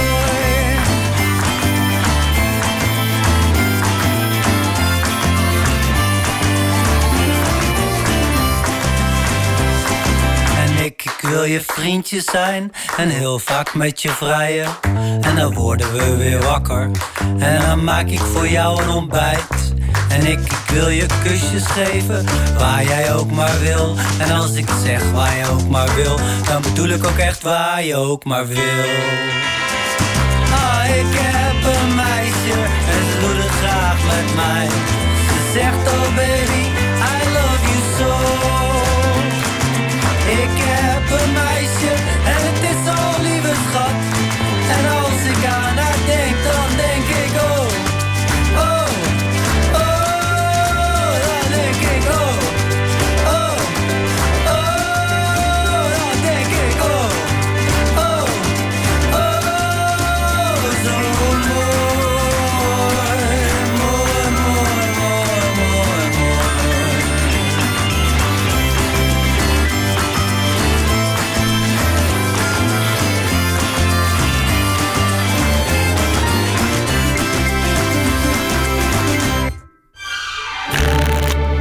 Open kaart. De rubriek heet Open Kaart en de gast die trekt kaart uit een bak met 150 vragen over werk en leven. Schrijver en journalist Mark Tra is de gast. Eh, het is eh, nou ja, sinds 12 uur officieel Valentijnsdag. En tegenwoordig doen we dat digitaal via contactadvertenties, WhatsApp of Tinder. Maar vroeger deed je dat via kleine berichten in eh, de kranten. Steeds blijf ik u beminnen is het eh, boek waar- waarvoor hij oproepen en contactadvertenties uit oude kranten heeft verzameld. Van heel ver terug. En het zijn aandoenlijke tekstjes die een idee geven over het liefdesleven in de tijd van onze grootouders. En dan ook nog leuk om te vermelden: Mark Tra eh, schreef onder meer voor Trouw, Intermediair, Kijk, HP de Tijd en is nu verbonden aan Quest. En schreef onder meer het boek De Russen komen over Nederland in de Koude Oorlog. En dat was alweer in eh, 2009. Mark Tra, hartelijk welkom. Hallo. Hoe is dit op je pad gekomen, die, die oude advertentietjes? Nou, ik schrijf dus inderdaad wat je zei voor, voor Quest. Ik schrijf vaak over historische onderwerpen. Ik maak er daarbij graag gebruik van een, eh, een website van de Koninklijke Bibliotheek... waar eh, oude kranten zijn gedi- gedi- gedigitaliseerd en die je daar kunt doorzoeken.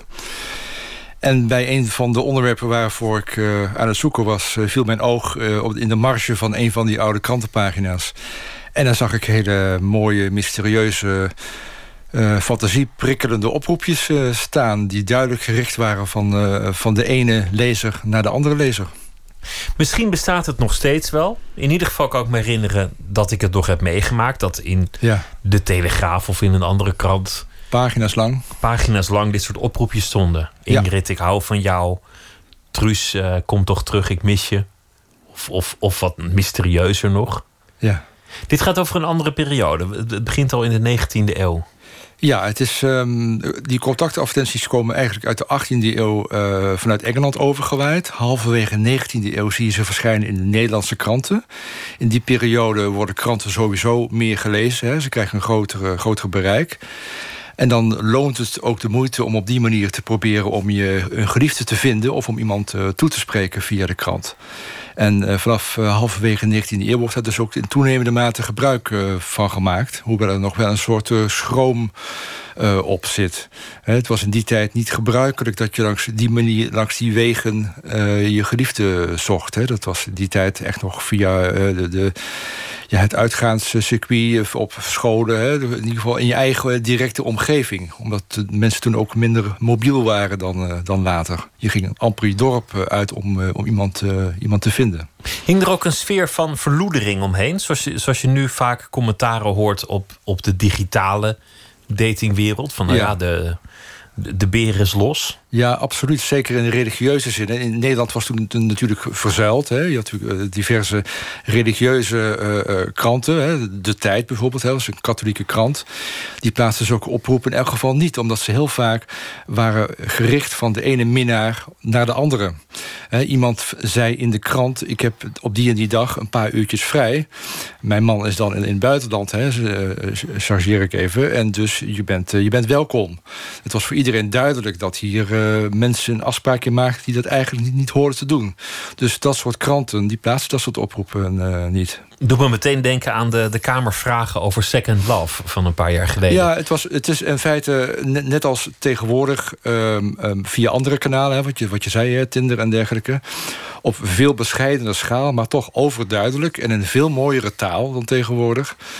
Uh, werden uh, mensen voor uh, buiten het huwelijk gezocht.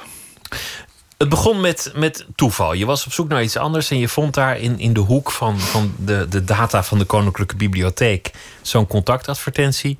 En toen is deze hobby al snel uit de hand gelopen. Ja, dat kun je wel zeggen, ja. Want uh, um, um, op een gegeven moment krijg je daar een speciale oog voor. En je gaat ook leren denken in de taal van toen. Hè. Wat zou ik hebben geschreven als ik iemand uh, zocht in die tijd? Compleet met oude spelling. Dus uh, op die manier ga je dus zoeken in die oude, oude kranten, gewoon op trefwoord. Ik heb een Instagram-pagina geopend, uh, Liefde van Toen heet die, nog steeds. En daar heb ik er een stuk of 400 op uh, verzameld. En de allermooiste en de allerleukste die zijn nu in het boekje terechtgekomen. Nou, er staan een paar pareltjes in. Uh, je noemde er al één van ik heb er binnenkort een paar uurtjes vrij. Maar ook uh, Trus, ik ga u verlaten, zag ik staan. Ja, nou, dat, dat is natuurlijk een pareltje dat iemand ja, dat is wel, is wel vrij uitzonderlijk dat mensen uh, elkaar heel direct toespraken via, uh, via de krant. Hè. Het, vaak was het een beetje indirect. Hè, van wilde dame die toen en toen uh, in, met, het, met het groene hoedje, die toen en toen in de tram zat, wordt, die wordt beleefd verzocht contact op te nemen met. Hè, dat soort taal, altijd in de u, in de u-vorm, zelfs tussen mensen die elkaar overduidelijk al kenden. Dus het was allemaal heel netjes en keurig. Uh. En indirect, als het even kon. Ja, iets als uh, ik hou van jou. Die, die, dat zin, die zinsnede die komt gewoon helemaal niet voor. Die heb ik, heb ik geloof ik één keer gezien in al die jaren. En uh, dat was gewoon veel te direct. Dat kwam, dat kwam eigenlijk pas na de oorlog dat dat soort zinnetjes voorkwamen. Liefde met een, met een omweg. Was ja. dat een vorm van beleefdheid om het, om het zo te doen? Ja, volgens mij waren mensen gewoon niet anders gewend dan zo elkaar uh, toe te spreken. Zeker uh, via een, een ander medium. Uh, zo ging dat toen. Afgelopen zaterdag had uh, de Volkskrant een, een heel nummer gewijd van de zaterdagbijlage aan digitale liefde. Aan, aan, aan Tinder en andere datingsites van dit moment. En wat doet dat met de liefde? En er werden allerlei deskundigen over aan het woord gelaten. En toen, toen die uit had, ging ik het boek lezen. Steeds blijf ik u beminnen. En toen dacht in essentie is er niet veel veranderd, alleen, alleen de vorm is veranderd. Het was toen veel mooier, poëtischer in taal. Ja, het was duidelijk dat er, dat er mensen veel langer nadachten over formuleringen. Natuurlijk is die oude spelling voor ons heel aantrekkelijk. Hè? Ik, ik vind het echt een. Uh, ja, het is bijna een, verloren kunstvorm, heb ik het een keer genoemd. Hè? Het is, het is, mensen maken er echt werk van. Echt kleine, kleine bijna poëzie soms. En uh, nou, dat vind ik wel jammer eigenlijk dat dat uh, teloor is gegaan. Dat je als je nu uh, op datingwebsites uh, kijkt... of zelfs Marktplaats heeft een, heeft een afdeling voor, voor mensen die elkaar zoeken. Dat is allemaal nogal recht voor zijn raap. ik zag je op, bij de groenteafdeling van de supermarkt. En daar hebben mensen, dat, dat, tikken mensen zo even weg in 10 minuutjes. En dat is toch een heel ander... dat straalt heel wat anders uit dan die prachtige teksten van toen. Je moet het dan opsturen naar de krant. De krant moet het afdrukken. Die moet dan weer de weg vinden naar degene die jij hoopt te bereiken. Dat, dat kost allemaal enorm veel tijd. Ja, ja. En ja. In, in die tijd kun je nadenken op alle mogelijke reacties van de ander en je eigen reactie. Dus, dus er is een enorme spanning en verstilling. Die volgens mij ook leidt tot een mooie bedachtzaamheid. Ja, absoluut. Je moest nadenken over je tekst. Maar je moest, als je dus iemand had gezien op straat dan moest je diegene beschrijven op een vrij discrete manier natuurlijk, niet, niet te concreet. Dan moest je hopen dat diegene jouw advertentie uh, zag. En vervolgens uh, moest diegene bij, naar de kiosk of naar de, de, lokale boekhandel toe gaan om daar een envelop op te halen die je daar voor diegene had achtergelaten met een speciaal codecijfer of een codewoord, lentebloempje of iets dergelijks. En um, dan moest diegene maar net bereid zijn om die tekst, om die envelop op te halen tot zich te nemen. En ook nog een antwoord uh, via diezelfde boekhandelaar te laten lopen. Hè? Want het was niet zo dat je elkaar zomaar een brief kon, sturen. Zeker niet als het om minnaars uh, ging. Hè? Dat die moesten posterijen omzeilen. En dat kon door het via een kaartenbak in, uh, in de boekhandel te doen. Maar goed, dat, op alle mogelijke manieren liep dat verkeerd. Hè. Op een gegeven moment waren mensen... eh, hadden, hadden mensen echt een afspraak gemaakt. Een, eh, een bepaalde dag, een bepaald tijdstip onder de stationsklok. En dan kwam er een van de twee niet. En wat we tegenwoordig doen is even een appje sturen van waar blijf je. Maar in die tijd was dat niet mogelijk. Dus eh, je moest dan maar weer eh, van armoede... moest je de volgende dag maar weer een advertentie in de krant plaatsen... van ja, ik heb drie uur stel wachten en waar, waar bleef je nou? En maar weer hopen op een antwoord. Dus voordat een, een, afspraakje eh, wat in eerste instantie je misliep... uiteindelijk toch een succes werd... nou, daar konden we weken overheen gaan. En allemaal via de krant communiceren... omdat er ook nog geen, geen telefoon was. Toch ook een, eh, een slagveld, de liefde toen. Toen al. Laten we ehm, beginnen met de kaarten. Hier zijn ze. Ik wil je vragen om, om één eh, vraag te trekken. Nou, komt-ie. Meteen een leuk. Ja. Heb je een fetish? Nou, dit, dit is er misschien al een klein beetje één, toch? Ja, als- als- ik heb wel een kleine fetish voor zoeken. En eigenlijk vooral voor vinden, eerlijk gezegd. Want ik vind zowel in mijn, hele, in mijn werk... vind ik het een enorme kick geven op het moment dat ik iets vind... waarvan ik denk dat niemand anders dat nog heeft gevonden. Dat vind ik echt iets... eh, dat vind ik bijna net zo leuk als het schrijven van een artikel zelf. Dat ik het een onderwerp vind wat, ik zelf, wat mezelf heel erg aanspreekt. En dan binnen dat onderwerp ook nog allerlei vondsten van, van dingen die mensen misschien niet zo gauw hadden bedacht of, of gevonden. Ja, een, een kleine invalshoek eh, die anders is dan anderen... dat kan al genoeg eh, zijn voor mij. Of als ik eh, ergens een mooi citaat vind... bijvoorbeeld in die oude kranten... die een mooie draai geven aan een onderwerp... dan, dan is het alweer goed voor mij. Ik herinner mij dat boek over, over Nederland in de Koude Oorlog. Waar, die, die stond vol met van, van dat soort vondsten. Prachtige brochures over wat je moest doen als, als de bom viel. Of, eh, Ja, mooi, dat is inderdaad een mooi voorbeeld... want daarvoor heb ik heel veel tijd doorgebracht in het Nationaal Archief. Tussen eh, alle mogelijke oude documenten met, eh, met stempels erop... het geheim, zeer geheim, staatsgeheim... ondertekend door ministers en dergelijke... waarvan ik zeker wist dat ik de eerste was in tientallen jaren... die dat onder ogen kreeg... Nou, dan kun je hem echt wegdragen daar. Dat vond ik echt geweldig. En dan er ook nog iets over mogen schrijven... dat, ja, dat kun je gerust een fetish eh, noemen. Maar dat, dat op het moment dat ik daar zat... dat je dan echt zo'n adrenaline rush eh, krijgt van... nu heb ik iets moois eh, te pakken. Ja. Prachtig. Trek nog een kaart als je wil. Wat is je favoriete personage uit boeken, films of theater? Ik was vroeger, maar dat is meer als eh puber altijd heel erg gek van Sherlock Holmes. Van Sir Arthur Conan Doyle. Dus dat is de eerste die mij nu te binnen schiet. Ik heb op dit moment niet echt een, eh, een grote, een grote eh, held. Dat zeg ik al denkende. Nou, dit is al prachtig. dit is al een mooie, maar ehm, ik had ook toen iets met, met Agatha Christie bijvoorbeeld. Met, eh, met Hercule Poirot bijvoorbeeld. dat, als je het over hel- helden uit het mijn verleden hebt... dan zou ik die toch willen noemen. Het mooie is dat, dat, dat het allebei detectives zijn die, die zich bezighouden met het, het denken. Die hebben heel weinig technieken. Tegenwoordig heb je, heb je DNA en, eh, en dan kan je digitale sporen nagaan. Maar zij deden door logisch denken. Ja, doorzoeken in feite. Hè? Doorzoeken. Daar, daar heb je het weer. Het is gewoon een kwestie van... van zij hadden waarschijnlijk ook eh, die, die fetish eh, van het... Van het van, eh, van, ik heb nu de, de dader gevonden. Of ik heb nu het spoor te pakken. En dat gevoel, dat, eh, ja, dat, dat op een ander niveau... Dat, dat kan ik me wel in inleven. Alles terugleiden naar één vraag als waarom heeft de hond dan niet geblaft? Is ja, soms is het heel eenvoudig hoor. Dus eh, ja. Dat geldt ook voor, eh, voor documenten die ik inzag. Soms een bijzinnetje. Daar, daar heb je soms genoeg aan. Prachtig. Nummer drie. Welk moment zou je willen herbeleven? Aha. Nou, het, het, het vinden van die archiefstukken.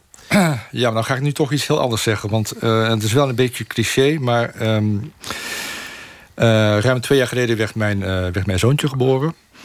Guus. En ehm, eh, daar was ik bij in de, in de, in de operatiekamer. Eh, en daar stond ik met mijn neus bovenop. En daar stond ik ook met een enorm adrenaline, adrenaline rush natuurlijk.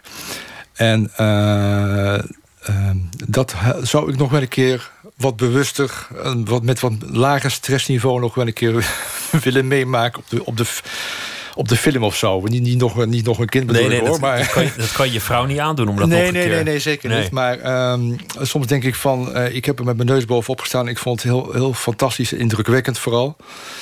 Ehm, ja, dat, dat, dat, dat doe je nog een keer over, inderdaad.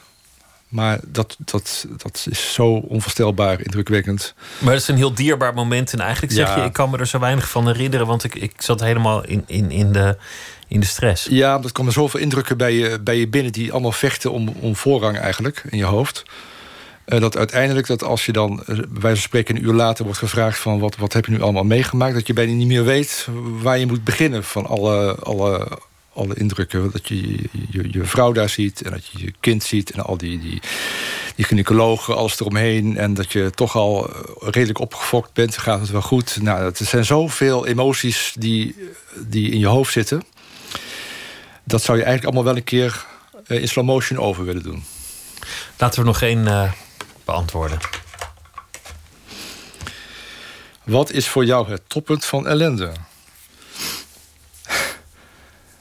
Ehm, nou, ik, ik ben wel. ehm, ik ben niet, niet iemand die. Dat is een hele persoonlijke kleine emotie, maar ik kan, ik kan niet goed wachten. Daar ben ik niet, niet zo goed in. Geduld. Eh, dus geduld in de algemene zin, daar, daar heb ik, eh, niet, daar heb ik niet heel veel van meegekregen. Eh, hoewel het ook weer een tegenspraak is met, met het geduldig zoeken naar mooie dingen. eh, op een, eh, naar, naar wat, ik, wat ik net vertelde. Maar hoe, hoe snel slaat het toe? Is het al een rood stoplicht dat je van de wijs kan brengen? Nou, dat is, dat is meer dan drie mensen voor de kassa. Dat is wel het, echt het totale maximum wat ik, wat ik zonder chagrijn kan verdragen. Ja, ja is heel erg. Na, na bijna 50 jaar dat ik dat, dat niet is gelukt. Maar dat is, dat is, dat is wel zo. Kan ook een mooi teken zijn dat je gewoon veel wil in het leven... en dat die drie mensen bij de kassa dat allemaal in de weg staan. Kijk, dat is een hele mooie uitleg voor jou. Heel goed. Mark Tra, dankjewel. Het boek heet Steeds blijf ik u beminnen... met oude liefdesadvertenties vanaf heden te verkrijgen. Dankjewel. Graag gedaan. Er waren dus die eh, Grammys, de belangrijke Amerikaanse muziekprijzen afgelopen weekende. Adele was de grote winnaar met maar liefst vijf Grammys. En de prijs voor beste R&B-nummer ging naar Maxwell voor dit nummer. En het is ook een pareltje, Lake by the Ocean.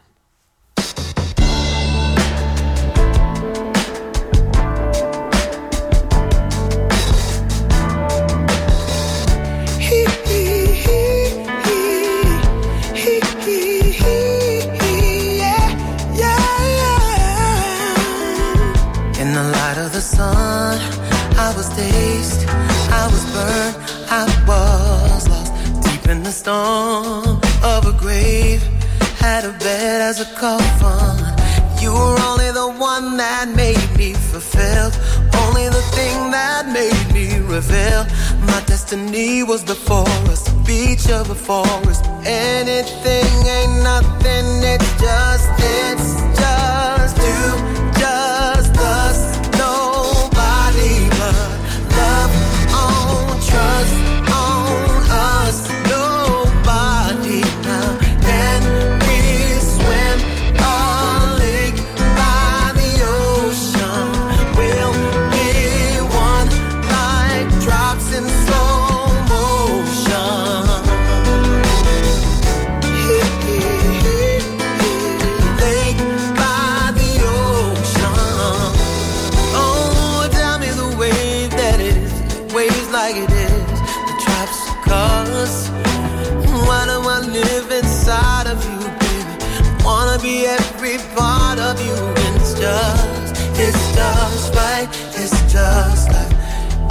strong, we can wave, we can live for so long.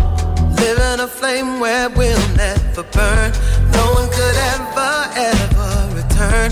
You are the reason I'm on you, reason I love you. You're the thing I need, cause it's just,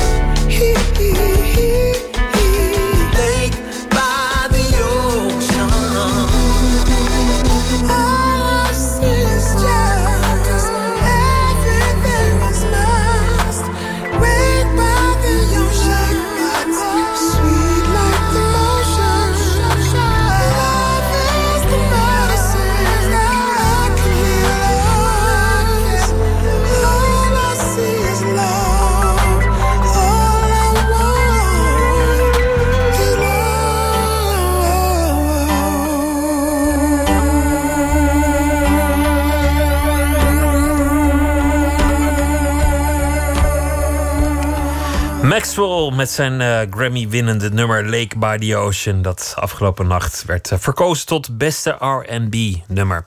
Eén minuut, een reeks wonderlijke verhalen in 60 seconden. Die van vannacht heet Papa.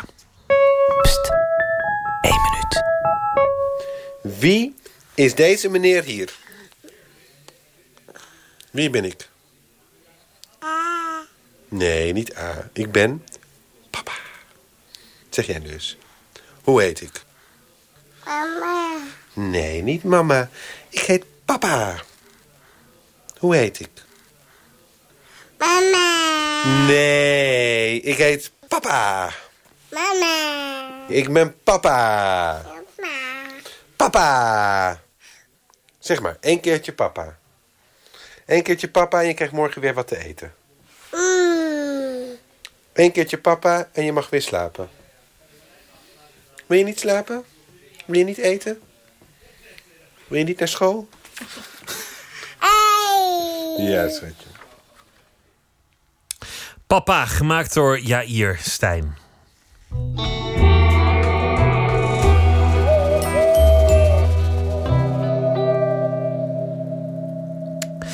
Thomas Irma van Vos is schrijver en deze week zal hij elke nacht een verhaal maken bij de dag die achter ons ligt. Thomas, goeienacht. Goeienacht, Pieter.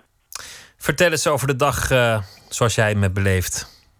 Nou, ik zag net, eh, echt een half uur geleden, achter mijn eh, computerscherm filmpjes van de historische, of misschien niet historische, in ieder geval de eerste ontmoeting van president Trump en de Canadese Trudeau hè, tegen Polen. En ik zag vooral heel veel filmpjes van hun handdruk. Want ik, dat zal jou ook wel opgevallen zijn, of zal je ook wel hebben meegekregen. De, de, de handdrukken van Trump, hè, daar is heel wat over te doen. Omdat hij nou een soort ouderwetse techniek herheerst, uh, beheerst van de hand van de man tegenover hem heel daadkrachtig pakken, heel erg heen en weer schudden. En nu bij deze ontmoeting hebben volgens mij alle camera's ingezoomd op de handdruk. En de, de score was gelijkspel. Nou, dat, dat was vandaag in het buitenland. En ik wil het hebben over, want dat komt ook steeds dichterbij, de politiek wel, maar dan in het binnenland. En daar gaat ook mijn column over. Ga je gang. Misschien wordt mijn gevoel enigszins ingegeven door die Amerikaanse actualiteit. En bekijk ik alles wat er in de Nederlandse politiek gebeurt met enige Trump-argwaan of angst. Misschien komt mijn sepsis door het feit dat dingen op het moment dat ze gebeuren altijd iets prominenter en veelzeggender lijken dan ze uiteindelijk, voor wie naar jaren terugkijkt, blijken te zijn. Hoe dan ook, ik heb geloof ik Nederlandse politici nog nooit zo armoedig meegemaakt als de afgelopen tijd. Rutte en Wilders lopen eens te meer met afstand voorop. Gisteren, u zal het gehoord hebben, lieten ze zich van hun lastenkant zien. Door af te zeggen bij het veelbesproken RTL-debat. Dat overigens de irritante naam premiersdebat heeft. Sinds wanneer kiezen we in Nederland een premier? Maar dat terzijde. Eerder kwamen Rutte en Wilders al niet opdagen bij een NOS-debat in Groningen. Je zou zeggen, het belangrijkste in de aanloop naar de verkiezingen is dat het publiek goed geïnformeerd wordt. En er is een alleen al daarom veel aan gelegen zendtijd te krijgen, hun standpunten te verdedigen. Maar toch, Wilders en Rutte vonden dat het veel andere ploegen meededen. Alsof vannacht bij de Grammys Beyoncé en Adele niet waren komen opdagen als er niet vier, maar zes mensen genomineerd waren. Een onderlinge strijd vochten Rutte en Wilders vervolgens, hoe kan het ook anders, uit via Twitter. In zinnen die na ieder woord werden afgebroken door een punt en een witregel. Rutte twitterde bijvoorbeeld, gaat, punt. Niet, punt, gebeuren, punt. En Wilders antwoordde, en, punt. Niemand, punt. In, punt. Nederland, punt. Geloof, punt. Jou, punt. Nog, punt. De infantilisering van de Nederlandse politiek zet gestaag door. Er wordt amper nog iets gezegd. Debatten worden vermeden. En ieder woord is een schreeuw geworden. Een kreet om aandacht. Ik stel voor dat bij het volgende lijsttrekkersdebat... mensen nog maar in één woord mogen antwoorden. In de geest van de stemwijzer. Nee of ja. En intussen was er gisteren ook nog een kritiekloos interview met Wilders op tv... waar hij geen tegenstand of tegenspraak had en dus wel kwam opdagen. Meerdere keren zei hij dat men het grootste gedeelte, en dan bij voorkeur die linkse elite, van de stemmen niet kan negeren. Dat hij spreekt voor ons land, dat hij Nederland wil teruggeven aan de Nederlander. Het vreemde is natuurlijk dat hij al maanden claimt te spreken voor een land waarin de meeste mensen helemaal niet op hem zullen stemmen. Maar daar wordt hem niet naar gevraagd. En als iemand hem die vraag wel zal stellen, zou hij vast niet direct antwoorden, maar zich terugtrekken achter zijn mobiel of via Twitter een snedige schreeuw de wereld in te slingeren. Intussen moest ik ook nog denken aan wat je zei over, over dat handen schudden. Ik sprak een keer een geriater die werkte in een bejaardentehuis. En die zei dat dat de beste manier is om te weten hoe lang iemand nog te leven heeft. Als hij een, een goede, ferme handdruk heeft, dan, dan heeft hij nog kracht. Een slap handje is al een veeg teken. En als iemand te wazig is om die hand nog goed beet te pakken, dan zijn er weer andere dingen aan de hand. Dus misschien Kijk, geldt, geldt het ook voor de politiek. eh, ja. Hebben we dus heel veel nog van Trump eh, te verwachten. In ieder geval, er zit nog veel levenslust in. ja, het is een En oude man, maar dat, hij heeft nog kracht. Ja, ik zag dat echt pal voor deze uitzending hoor. Vandaar ook dat mijn column, daar- die was toen al lang geschreven. Maar ik vond dat opvallend. Dus vandaar dat ik het antwoordde op jouw vragen over de dag. Maar misschien moeten we dan bij het volgende Nederlandse premiersdebat ze niks meer laten zeggen. Maar gewoon eens even kijken hoe ze elkaar allemaal begroeten. Dat zou toch heel mooi zijn? Gewoon de lichaamstaal het werk laten doen. Ja, ik zou, ik zou daar wel naar kijken. Ja. En ik kijk zeker niet naar al die debatten. Nou, ik heb wel eens laatst een van de vorige debatten bij de vorige verkiezingen zonder geluid gekeken. Dat was een verademing. En dan weet je nog wat, steeds wie eh, wint. Dan weet je nog. viel je dan op? Nou, dan, dan zie je gewoon dat, dat degene die, die rechtop staat en, en die, die ferm kijkt en dat soort dingen, dat dat uiteindelijk ook de winnaar is. Dus volgens mij, ik had het geluid echt officieel uitgezet, maar volgens mij hoort niemand nog wat ze zeggen. Nee, ik vind het een mooie tip. Letten op de handdrukken als die er zijn en het geluid uit. Gewoon het geluid uit en dan zet je wat mooie rapmuziek op, of, eh, of Miles Davis, of weet ik veel waar je zin in hebt. En dan kom je er ook wel uit. Ja, of wat rustigs. Om het een beetje, beetje ja, niet, niet te wild te laten zijn. Gewoon Chopin. klassiek. Ja, bijvoorbeeld. Mooi, gaan we doen. Thomas, dankjewel. Goeienacht. Ja, hetzelfde. Tot morgen. De Britse singer-songwriter Nick Drake. Hij kampte met depressies, overleed jong. En tijdens zijn leven werd zijn muziek amper opgepikt. Maar inmiddels is hij wel uitgegroeid tot een legende. En dit is een van zijn mooiste stukken. Time Has Told Me.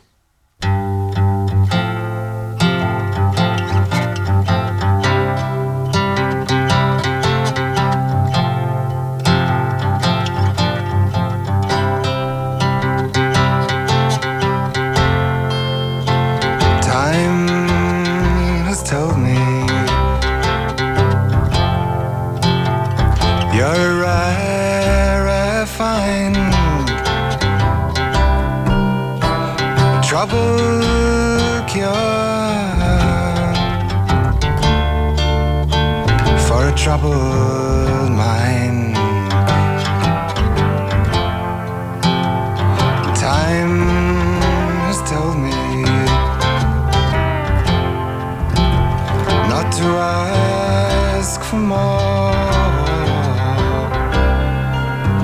For someday our ocean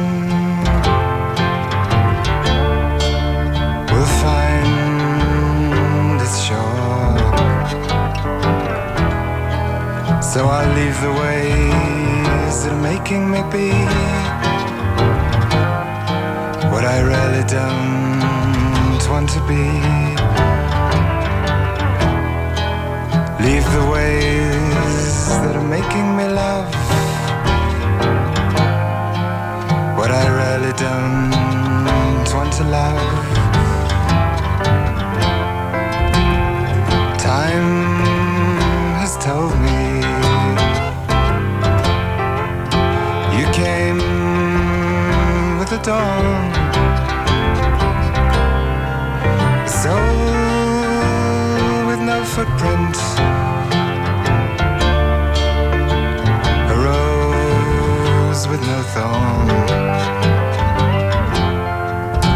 Your tears, they tell me.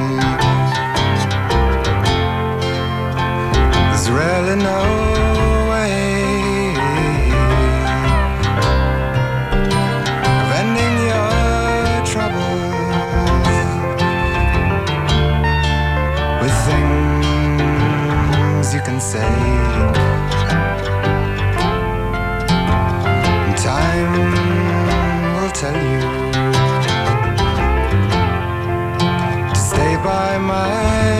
side.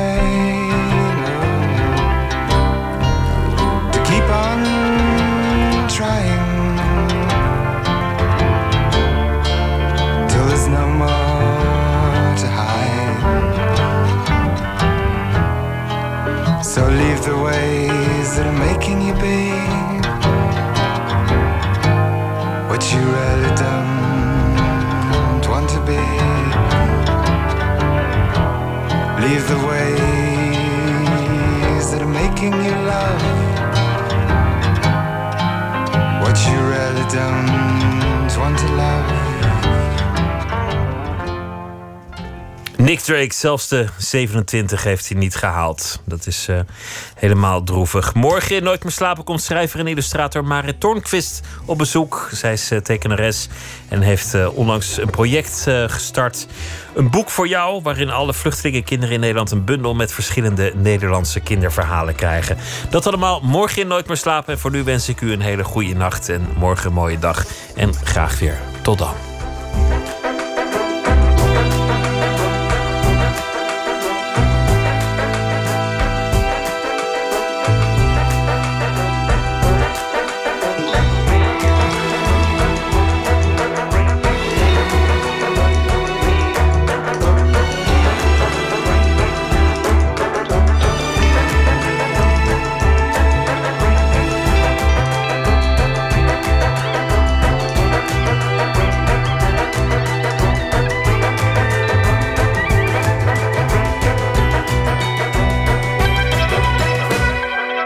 Radio 1, het nieuws van alle kanten.